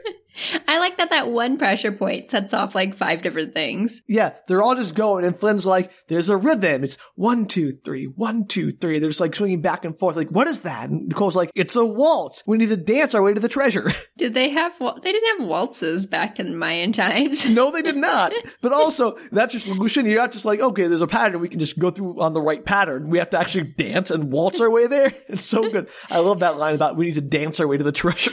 it keeps you in tempo, Sam. Yeah, okay. So instead of just like dashing through at the right time, they waltz their way down the room and it works out just fine because of course it does. She even has to like dip him at the very end. I was gonna say, is there like any dips or spins or something? Yeah, she has to dip at the very end because a saw blade, like a, like a circular saw blade, shoots out and would have chopped their heads off if she didn't dip them or something. it's all nonsense.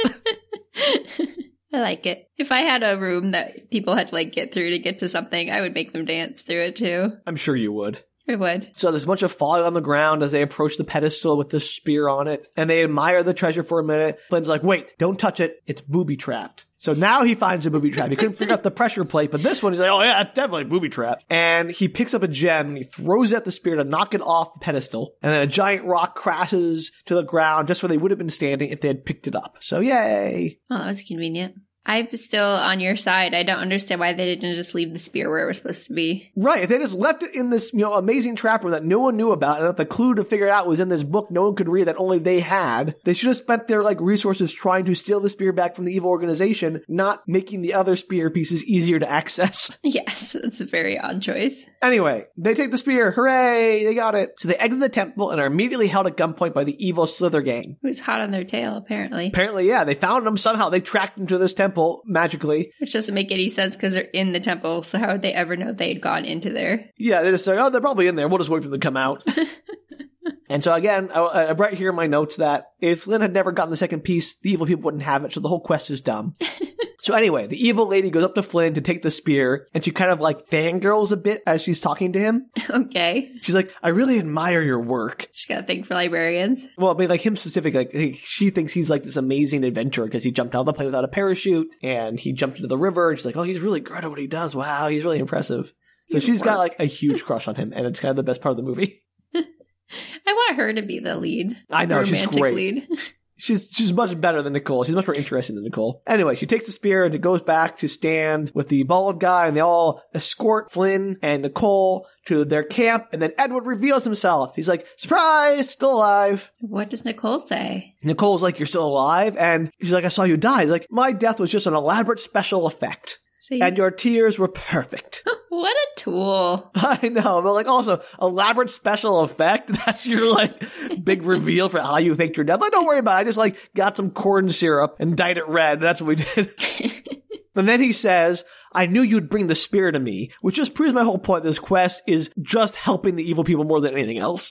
Yeah, that's bizarre. so I guess his plan was to steal the first piece of the spear to get the librarians to try to get the other pieces. And like, they'll try to get the other pieces if I do that. I don't see Like- why that was the logical thing to be doing at all. So I don't. I wouldn't have planned on that. No, it's very dumb, but apparently it worked. But like Edward explains like he wanted power and that power is the ultimate aphrodisiac. This is like sexual for him, this whole quest. Uh-huh. And that's his only motivation that they get is that he just likes power and it's an aphrodisiac. that's it. Okay, so I take back my previous statement that maybe he was good to begin with and turned evil. Yeah, I, yeah. And maybe, but like, he's acting like he was kind of a tool all along.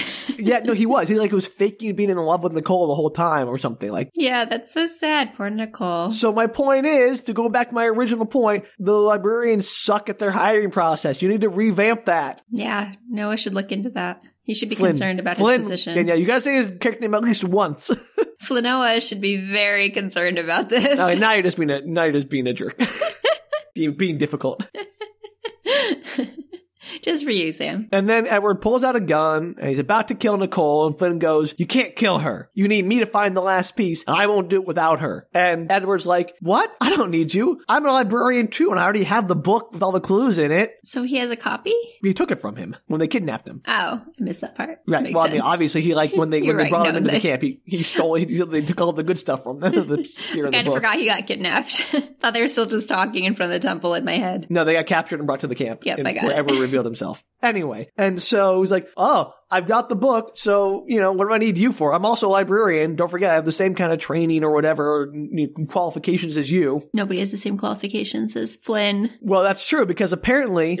Flynn's like, you can't read it because it's the language of the birds, and only I was able to translate it on the plane over here in seven hours. So you couldn't possibly figure it out. And I'm like, wait a minute, why couldn't he figure it out? Like, he's all again, he could, he's a librarian too. He could probably figure it out. He has like the same qualifications enough to be a librarian, but apparently only Flynn is magic enough to learn the language of the birds. Yeah, that's nonsense. And I, at this point, I'm like, this is basically the book from Warriors of Virtue. It's the same book. the same book. It is. Only the protagonist can read, and everyone wants what's inside of it. Unfortunately, they don't have like a 14 year old kid telling them to pull their lives together. to like stop being wimps. but it helped actually. If, they, if a 14 year old kid was in that room when they were formulating the plan to go after that piece of the spirit, like, wait a minute. Why don't we just like sit here and play video games? Better plan. they need you, Sam. Ugh. Anyway, Edward's like, fine, I agree to the terms. Where's the next piece of the spear? And Flynn's like, it's at Shangri-La in the Himalayan mountains. So wait, so the plan is either he helps them out Yeah. or and then they kill them after he finds the spear, presumably. That's a- or he kills him now and he just goes through the book himself. so basically he's just buying himself more time to potentially get out of the situation. Right. If I was Edward, I would not go in with this. I'd be like, I'm shooting you. I'm going to figure it out myself. I've already got two pieces of the spear, right? Remember, even one piece was enough for Hitler to cause all kinds of problems. Right. So having two pieces is probably pretty good. And you theoretically can learn the language because you have the same skill Yeah. set as a And especially if you have like infinite time and two parts of the most powerful artifact, you, you have twice as much power as you had when you stole the first piece of the spear. Like you're already ahead. Don't risk it. Kill Flynn. Be done with it. this is a dumb bad guy plan. Dumb bad guy plan. Dumb good guy plan. Every plan in this movie is dumb.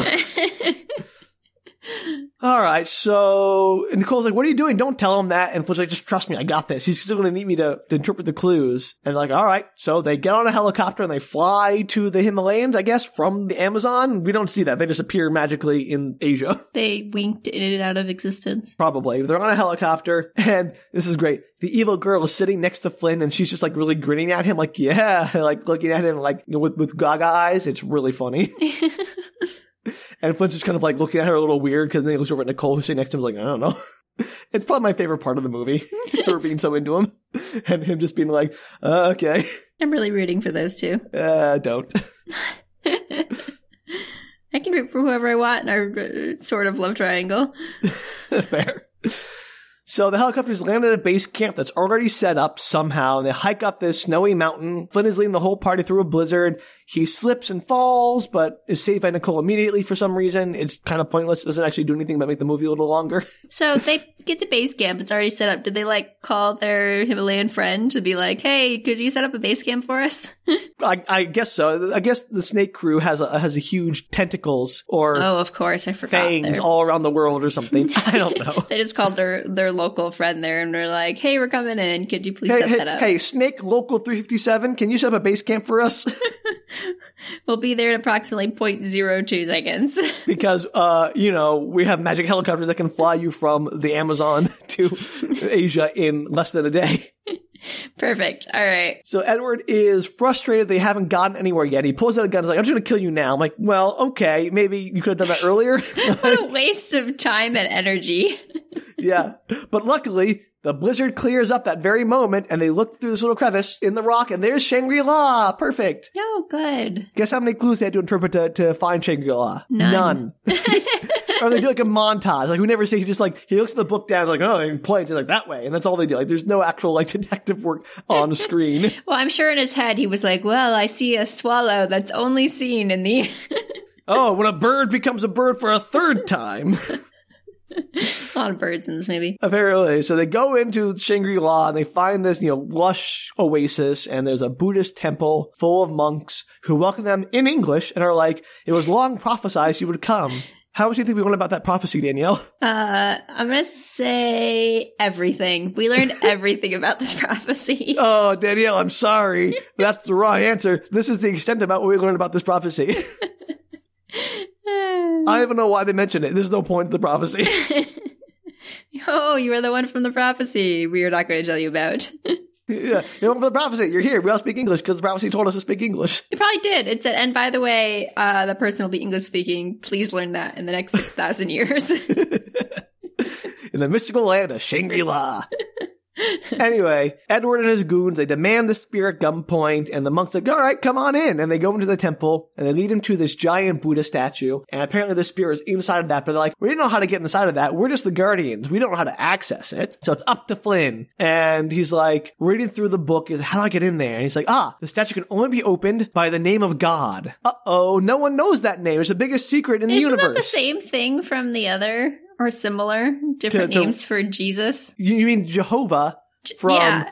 from the Last Crusade? Like, oh, in the Latin alphabet, Jehovah starts with an I. Yeah. Yeah, it's literally a riff on that. Yeah, no, this movie cribs so hard of Indiana Jones. Like everything in it is like a knockoff. It's great. That makes me happy. and and so Edward's like, you gotta figure out like, and Flynn's like, I don't know the name of God. Who knows the name of God? Everyone, no one knows the name of God. It's Norman. N- Norman. Don't know. It's the first name that came to mind.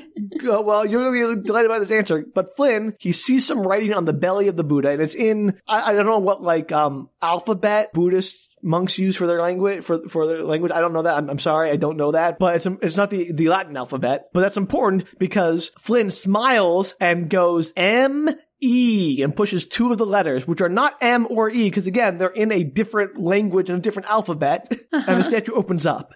So, me? Me. He's like, the answer was me because God is within us all. Uh, I'm calling shenanigans You know. on that. There's so much that's wrong with this. One, why would this other language use the same two letters for me as English? right. Two, why would there be a one to one like translation of the letter M to their language letter, whatever it is? Yeah, that's unlikely. I don't know. Because I'm sorry, I don't know alphabets. I'm not a linguist, but it's it's not. It's definitely like a di- completely different alphabet. And it's like, oh yeah, that's the M and that's the E, and that's how they say me in their language, which is me in our language, and that's how you the name of God. I'm like, no, you are full of it, movie. This is worse than him just figuring out that oh yeah, the stars go around the galaxy. That's what a bird is. Or maybe he's saying that he is God, Sam. um, that was my first thought was like, ah, I'm God because I am the librarian who has the most knowledge. Whoever has the most knowledge, the most powerful person on the earth. But like, apparently, it was much more schlocky than that. But much less egotistical. Yeah, well, you know, get, you're not one of as egotistical as I am.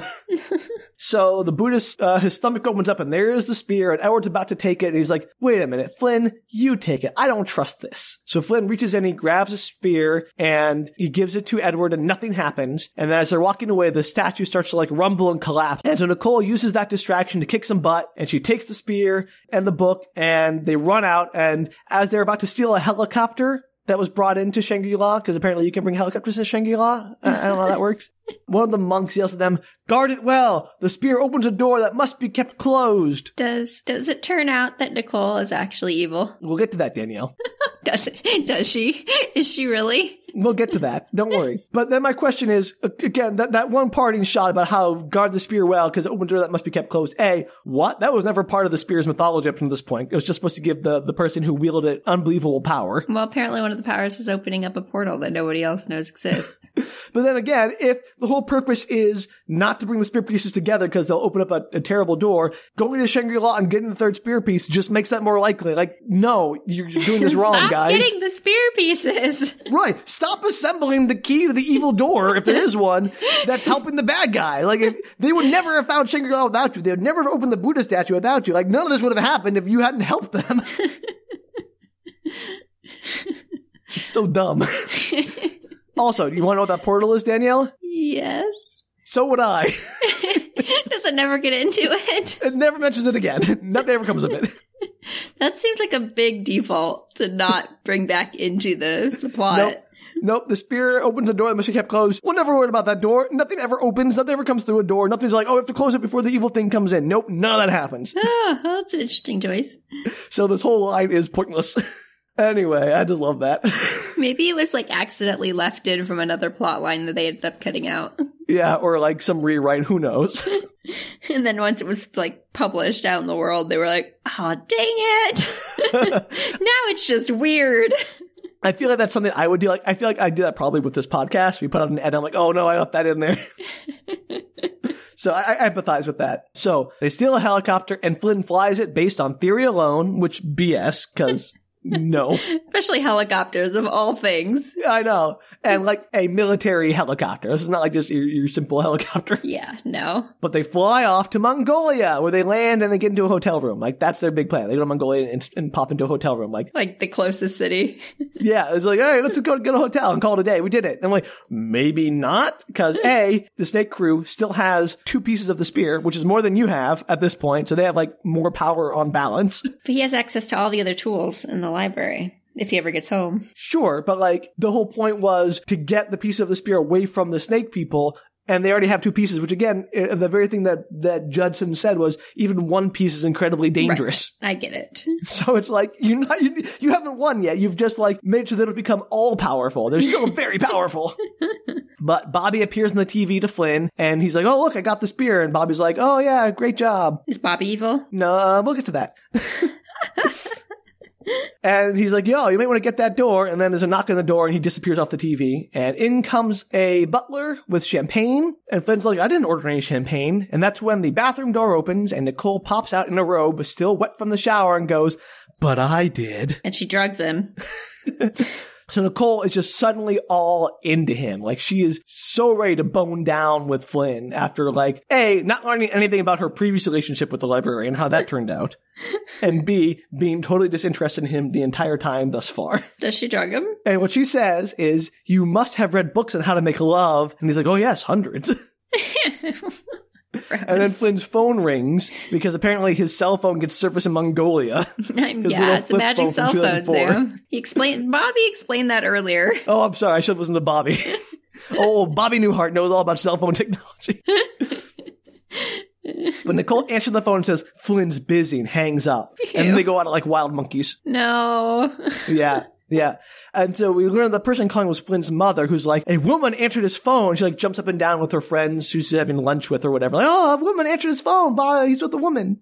so that's cute. It's cute because he's not getting kidnapped or apparently drugged by the champagne. We'll get to that because later in the post-coital coma, Flynn wakes up alone in the room and he quickly sees that the spear is gone. Flynn runs downstairs wrapped in a sheet because apparently putting on pants would take too long. He starts asking everybody like, have you seen the beautiful woman I was with? And nobody does. And then Bobby appears on the TV in the lobby and Flynn says, so like either the snaky boys got Nicole or she was in cahoots with them all along. In cahoots. In cahoots. And he and Bobby are just discussing this out loud in the middle of the lobby. Like, secrecy much, guys? Nobody's gonna believe there's an entire like museum building full of secret artifacts. Well, they're gonna believe that like a magic guy appeared on TV and had a conversation with an American. But Bobby was like, we still have a chance since it'll take a great energy to repair the spear. And he like names some number on some imaginary scale probably or a scale I'm not familiar with. And Flynn's like, oh, the only energy source that was great enough for that was when the Great Pyramids, when they had the full moon was at the peak full moon and they had their capstone on just when that amount of energy was generated or something. Like, what? Oh, what? good. Well, at least they have a, a little 120th of a scale model. How convenient you remember that, Danielle, because oh no, they just made a replica of the pyramid with the capstone explicitly at the beginning of the movie in the museum. Hurrah! And I have a lot of questions about this. really shocking. I mean, do you have questions, Danielle? Because I do. Um, I have many questions, but go ahead, Sam. My question is for one, what? The, the pyramids are energy generating machines now for some reason? Uh, so, so this only works during the full moon, the, the, the height of the full moon, like the fullest full moon. I don't know what that means. and is that conveniently like tomorrow or something? It is absolutely tomorrow, Danielle. and no movie ever is it like Oh, three yeah, and a like half weeks, weeks. away. yeah, we got time. Or like, oh, it's just yesterday. We're good. like, dang it, we just missed it. Yeah, the peak full moon is oh uh, whatever that was. It's conveniently tomorrow night. But my other question is, how could a one twentieth replica generate the same energy as the original giant pyramids of Giza? Yeah, I, I don't think it would. This is all BS. It's absolute nonsense. but Flynn's like, get the Marines. We got to go there right now. I'm heading back. I'm coming home, and then presumably just charters a plane back to wherever. So they get the Marines, like the government Marines? That's, that's what he says. Because Are they Flynn like still thinks involved in this the secret society? no, uh, not at all. oh, okay. You just call like one eight hundred Marines, and you're like, "Hey, yeah, I'm a librarian for I this think Flynn place. is more like you know, get some backup. We're gonna need help. Can I talk to who's ever in charge of the Marines?" the president, Danielle. It's the president. that, you should know that. I don't. In fact, I would be useless with this task if somebody told me to do it. It's commander in chief, Danielle. He leads the armed forces. Come on. But I wouldn't go to him. I would go to like whoever's like beneath him. The secretary of defense. I don't know, like whoever's in charge of the. I don't know, Sam. The secretary of defense, Danielle. How do you know so little about our government? No, you. It's not that. It's that I wouldn't start there. I would end up like, okay, like what's the manager, and then you go above the manager. And you like you Oh, work your like- way up you're because you're like, just calling Call it one eight hundred. Pentagon. Like, let me speak to the lowest level Marine. Oh, Sergeant, can you put me in charge with some lieutenant? Can you? I'm just saying you could call the Secretary of Defense, but like you're not gonna get through. You think you can get through to anyone else? You're like, oh yeah, we'll definitely let them know. Bye. No, that's why I was confused about how you ever got a hold of the Marines. Flynn, he's not thinking. He just made a flippant remark. All right, he's like, get some help. We're going in. Is what he meant. It's, it's yeah, but we cut to the next night. Flynn shows up at the museum, and then Bobby shows up. He's like, "Hey, where are the Marines?" And then Bobby pulls down his shirt to reveal a tattoo. The Marine tattoo is like Semper Fi. I'm like, "All right, that's He's the funny." Marine.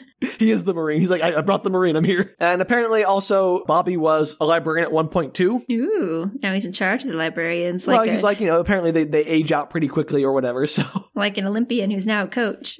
yeah, pretty much exactly that. So he's like, don't worry, I can definitely help. And Flynn's like, all right. But now he's like a magical librarian. Because he magics through walls. I don't know, Danielle. oh, I have questions. Those powers never come up again. do they like? Does he like? Once you age out of being a librarian, do you like go to a higher plane?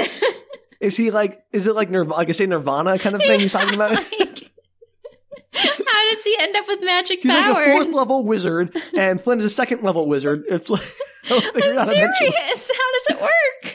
Who knows? Uh, maybe the um the other movies or the TV show elaborate on the uh, the, the structure of the librarian hierarchy. Yeah, I have some real questions.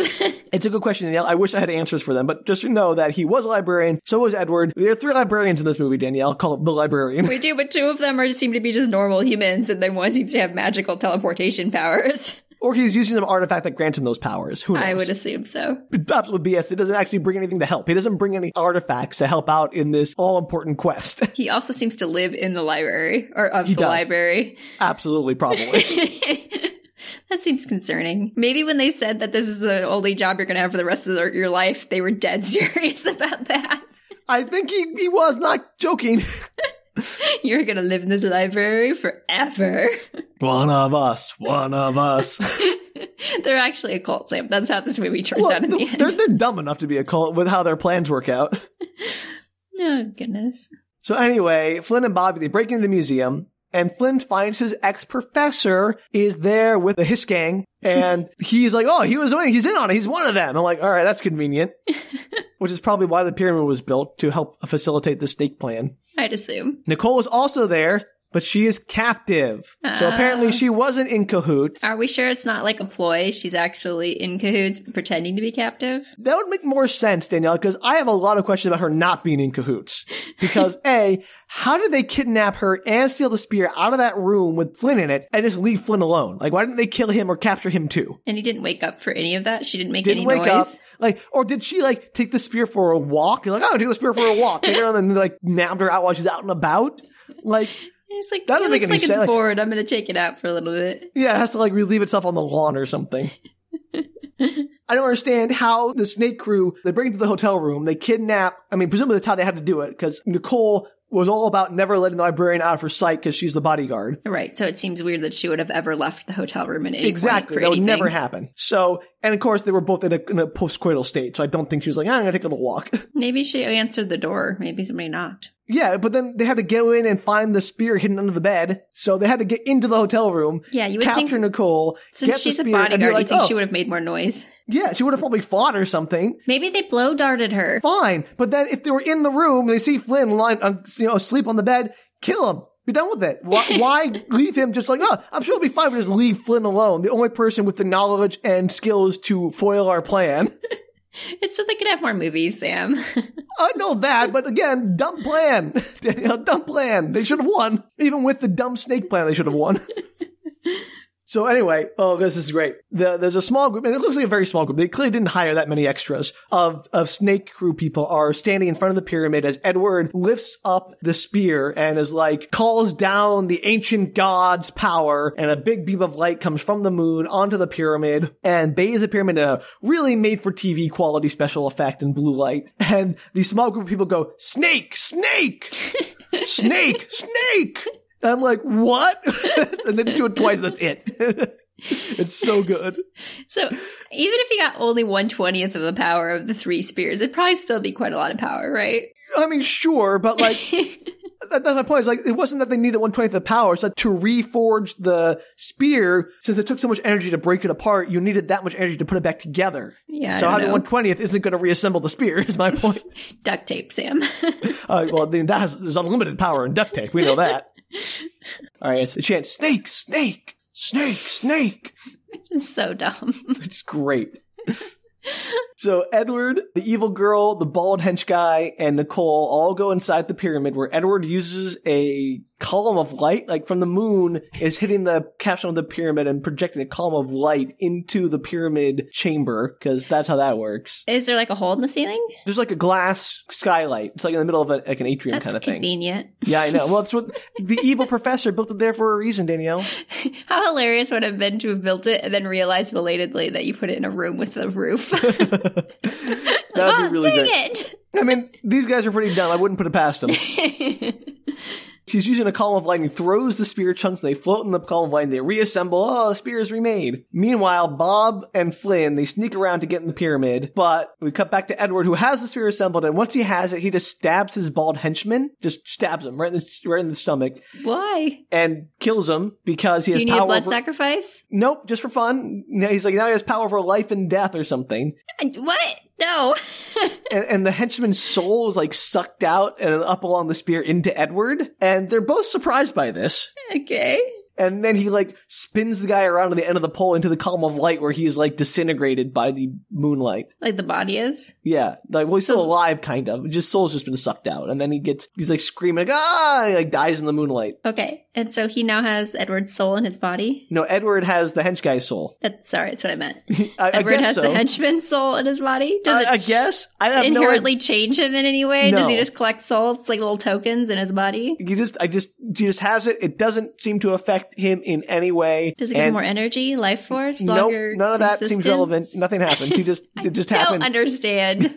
There's no door that opened either. Just to bring that back around.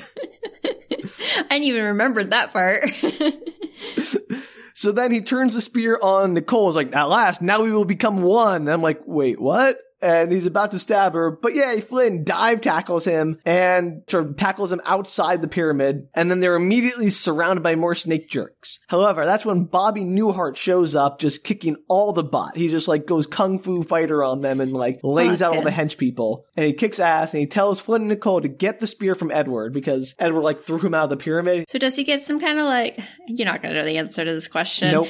Does he get so like when he's talking about Nicole becoming one or whatever? Does he, He get some he's kind gonna of like stab her and steal her soul. Soul, right? But like, does I just never mind? Doesn't matter. I mean, I have no explanation for what happens when he gets their soul. Does he gain any like insight from them? Is it like they're still alive inside his body too? I, I have no answers to any of these questions. okay, then I will not ask them. Though And I'll tell you that to. the movie doesn't care either. He says that one line and it immediately forgets that the spear does soul stealing. Like, I thought the whole point of the spear was to give someone the power to like conquer nations, right? Lead Right. armies, that kind of thing. But now it's like, oh, it opens a magic door, but actually it doesn't. Oh, it steals soul, it doesn't do anything with them.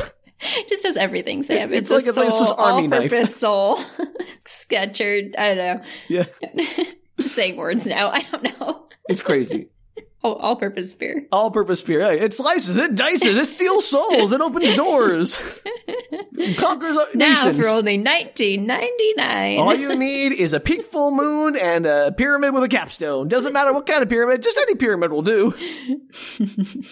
so Flynn turns to go back into the pyramid to pursue Edward, and the evil girl confronts him as he's about to go inside and is like, You know, he doesn't have to be this way. We're going to rule the world. You could join us. Is she? Isn't she not concerned that he just stabbed the bald guy? Uh, not really.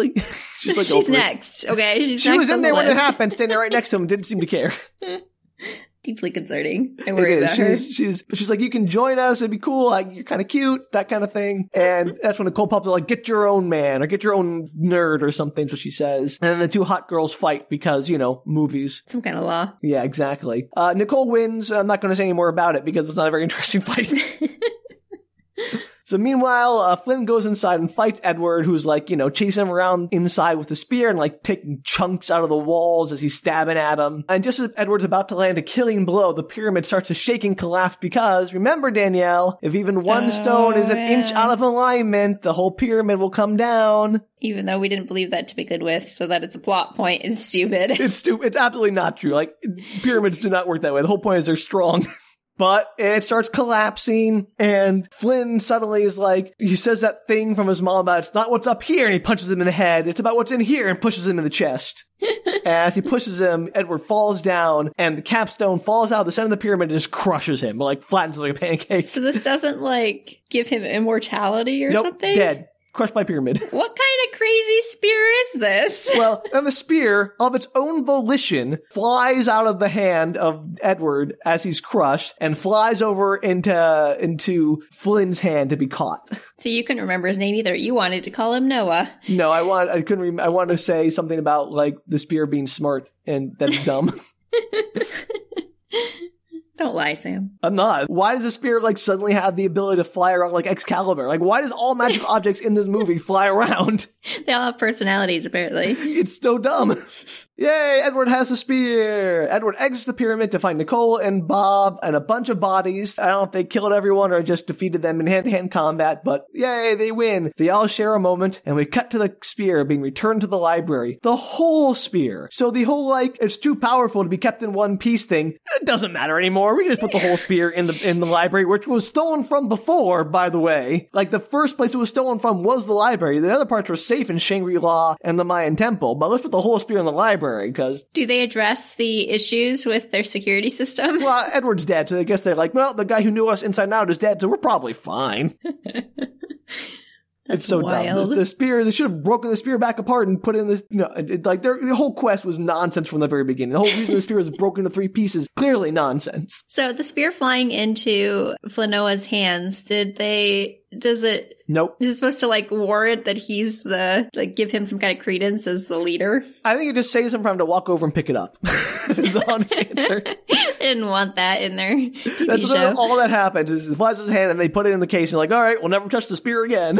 Ah, that's a I'm deeply concerned about this library. It's not well run. all right. And then Flynn takes a moment alone. He goes up to Excalibur and he pulls it from the stone. He is worthy. Yay. And this time it doesn't fly out of the stone to his hand or something. It just he pulls it. I guess they can't So- always fly. Bob's not evil. Nope. Bob's totally cool. He's just a badass.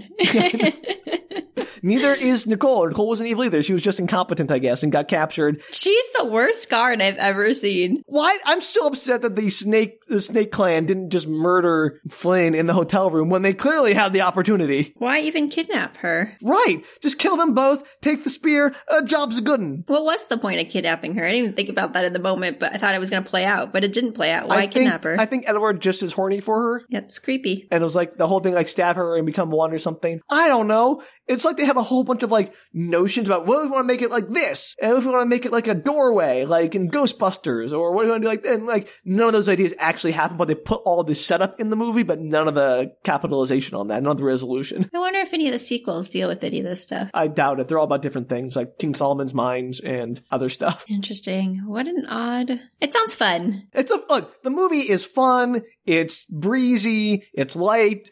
It's pretty funny. There's there's a lot of good chemistry because the actors are all pretty charming. But Right. the plot is just the most utter nonsense I've ever heard. Like it's not even as coherent as the Raiders of the Lost Ark. You know, oh the Ark it, it melts Nazi faces or whatever. Like you know, it, it doesn't make any even that much sense. It, it's so like slapdash. It's clearly just trying to make excuses to get the characters into a situation where they can quip or like do cool fights. I mean, I'm here for that. So It's good, but there's a I'd lot of quips. like there's a, it's a, it's not like it's an hour and forty minutes or whatever. So it's not like it's like a, eighty minute you know quick movie that just like breezes by. There's a lot in there. Anyway, I just find it weird that they spent so much effort on the writing of a lot of these plot points and the mythology in like the first twenty minutes of the movie, and none of it matters. none of it matters at all. Well, we'll have to see where Noah goes. Maybe you'll do librarian, the librarian too. Search for more libraries. I, there's, there's Librarian too. I forget what it's called. That might be the uh, Return to King Solomon's Mines, or maybe it's sure it's not one. the search for more libraries? It's definitely not. librarian three, the search for more money. no, that was a Spaceballs joke. it can be in the librarian too. Sure. Anyway, Bobby and Charlene, they lead Flynn to the portrait hall. Oh, we weren't done. I'm sorry. No, we're not even close to done. Thought that was the end of the movie. I was like, check no, it out. this movie has like seven endings. So Bobby and Charlene, they lead Flynn to the portrait hall and unveil his librarian portrait with him holding the spear. Yay! Yay! Cross dissolve. Three months later, he's having lunch with his mother, and she's like talking to a group of girls sitting at a table next to them, like, "Hey, this is my son. You two would be, you all be really great. He's a really good guy." She's still trying to hook him up or something, It's and like he's your like, number one fan.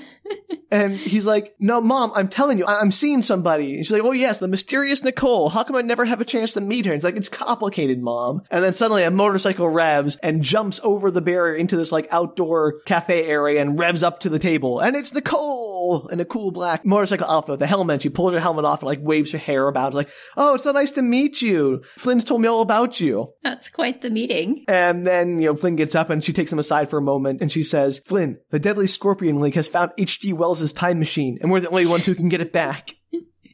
And then I'm like, wait, wait, wait, wait, wait, wait. Okay, this library is getting dumber by the second. One, mystical artifacts. Fine, cool. I get that. Then you have, you know, the Mona Lisa and a unicorn and a jetpack. I'm like, you're getting weird. And now, are all fictional things in this world true too? Like, H.G. Wells wasn't a mystical figure. He wasn't a legendary person. He was just an author who wrote a book about a time machine. Why is his time machine suddenly a real thing? Was it being stored in the museum library? I mean, if that's true, then they really didn't make their security any better. that was my next question is like, uh, did it get stolen from it? no, I'm going to say no because they used the word found, not stolen. Well, maybe they found it in the library. Okay. Oh, it was right here behind the nonfiction section.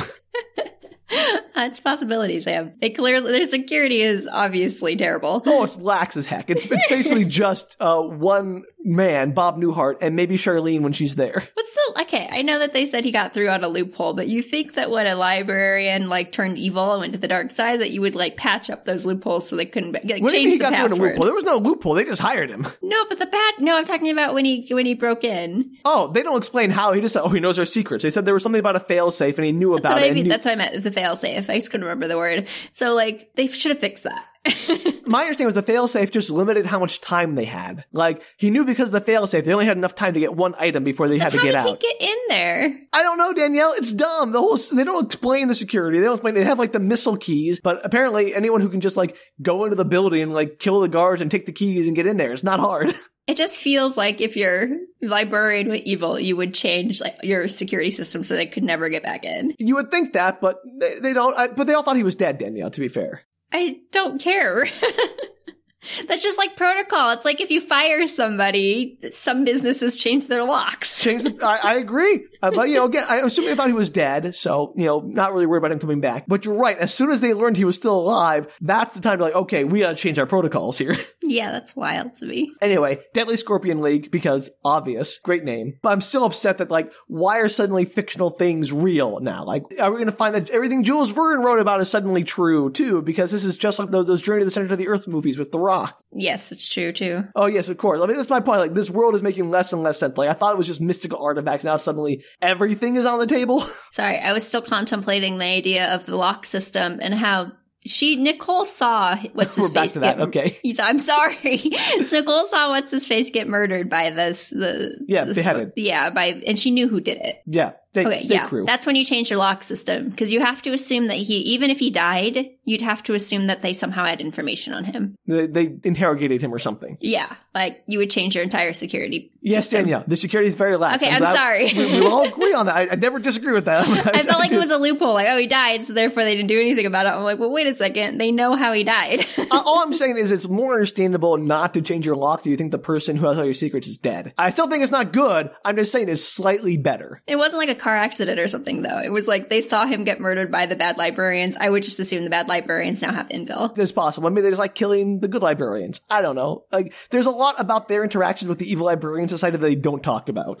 okay. Anyway, I'm sorry. Time machines, utter nonsense. Utter nonsense I'm- that every I'm fictional thing is now possibly real. Anyway, Flynn gets on the back of the motorcycle and they jet off. He apologizes to his mom about needing to leave and they drive off into the sunset on the streets of whatever city this is. The end. This is the real end. This is the actual ending, yes. Okay. I will say the end when it's the end.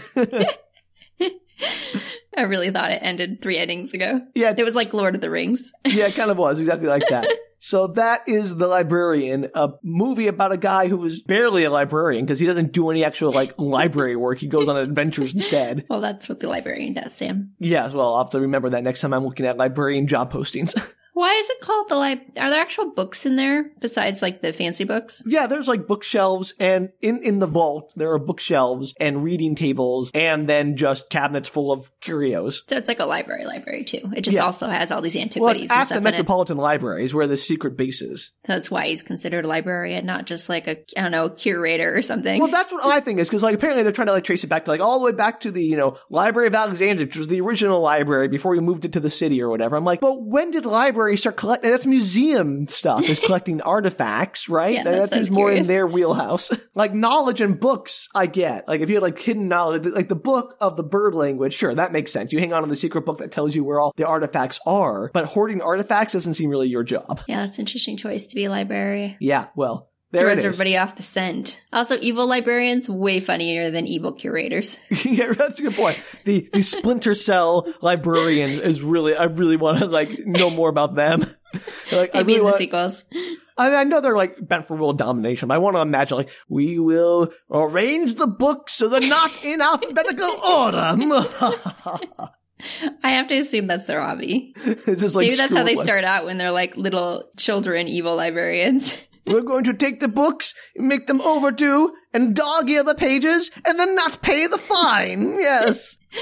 I, I'd like to imagine that's how they find their future, like people to Oh, recruit people to for that, their yeah. evil librarians, is they like watch children and see what they do. That raises a good they're- question, Danielle. How do they ever recruit people for the evil, you know, snake crew if Well, like how is it any different than the good Well, I librarians? mean, the good librarians they like scour, you know, academic institutions and send out magic letters, and then do a whole interview process. I doubt like the hench people are like, hey, are you an academic? Because most of them are just like thugs. Well, maybe they like have their ear to the ground and they hear about the people that are like not on the up and up. I don't know. It doesn't make any sense. Also, I really am disappointed that the evil lady, whose name is never mentioned, I think, once in the movie, I really wanted her to be like fangirling continuously like over, and then he like somehow she gets involved with the good people and she like hired. They're like, you know what? I've come around. Flynn, you're so hot, you convinced me, or something like that. Well, she doesn't die, right? she just gets her butt kicked. She's just gone. So maybe she's in the sequel, Sam. Hopefully, guess who's not in the sequels? Nicole. Nicole. Yeah, poor Nicole. She was a terrible guardians. that's fair. She probably got fired and then they didn't change their alert system, a security system. Yeah, I did read mention that what happens to her is explained in one of the episodes of the TV show, like for uh, or some there, somewhere in there.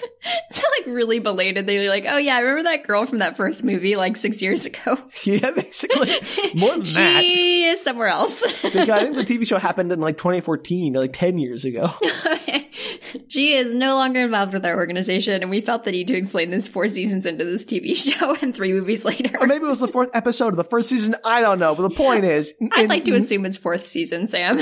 well, and the point is, in neither of the two sequels is she even brought up, I guess, or mentioned. That's wonderful. Yeah, so that's the librarian, the quest for the spear. That's fabulous. You go, Noah Wyle. It was a movie whose entire plot was unnecessary. If the library, if, if they hadn't hired Noah Wyle, none of this would have happened because Edward Wilde stole the first piece of the spear, but had no idea how, where the other parts were, and no one could translate the book. So they would have been That would have been hilarious. I wonder if he timed it to wait till there was another librarian. I, I, I think maybe they did because Edward was all about like trying to use them to get the other pieces for himself. Which is a nonsense plan.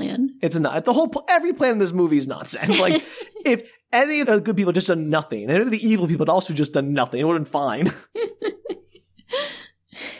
and I want to know what the freaking door the spear opens is. Yeah, that's wild. Maybe one of our listeners who is more familiar with the librarian mythos can explain to me A, why the Mona Lisa's in there, because I'm still upset about that. and B, maybe what the spear does with the whole soul sucking door opening stuff. Because there's clearly something there that I just don't understand. We could also use somebody, an architect perhaps, to let Yeah. us know if, in fact, a uh, pyramid would fall down if you moved. Yeah, a One structural stone an inch. Yeah, a structural engineer, an architect, someone who knows geometry, like basic geometry, could just get in touch with us and tell us, like, maybe pyramids are that precise, but I, I don't think so, especially on that scale. But we'd love to hear otherwise. We'd be fine being corrected on that point. Uh, Actually, if you want to like send a video of you making a proof about that, like constructing a model pyramid, and proving it, or just the mathematics of it, I would love to see that. You can send all that information, all your pyramid related questions and answers to bookretorts.com. Or you can tweet at us, Facebook, Instagram us at bookretorts. And if you're a fan of bonus content and of this podcast and want to support us, you can do that at patreon.com slash bookretorts. Patreon! Well, until next time, Danielle, just avoid the snake bite, I guess. I, I guess. Snake, snake, snake, snake. snake. No, they don't do it. They just do it, it's snake, snake, snake, snake. Oh, I'm sorry for getting the thing wrong that Yeah, I didn't get the hear. rhythm right, Danielle. it's not snake, snake, snake. That make too much sense. But sorry. Snake, snake. Snake, snake. there you go. And just twice. Woo! Go snakes. I kind of want to be part of that group. They say I'm cool. They have like punk rock outfits in the jungle. They're led by a crazy dude. It seems like they have a party going on. It's great. All right. Well, until next time. Bye. Take care, everybody.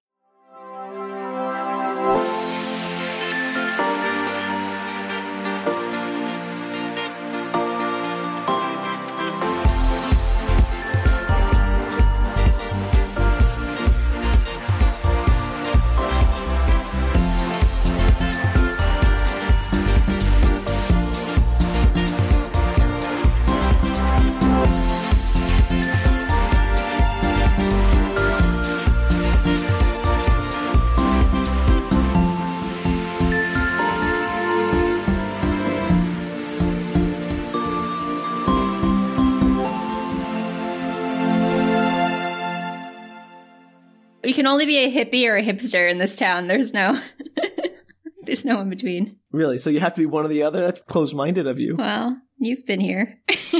What would you classify me as, Danielle? if you could only be a hippie or a hipster, you're a hipster, but you're not in real life.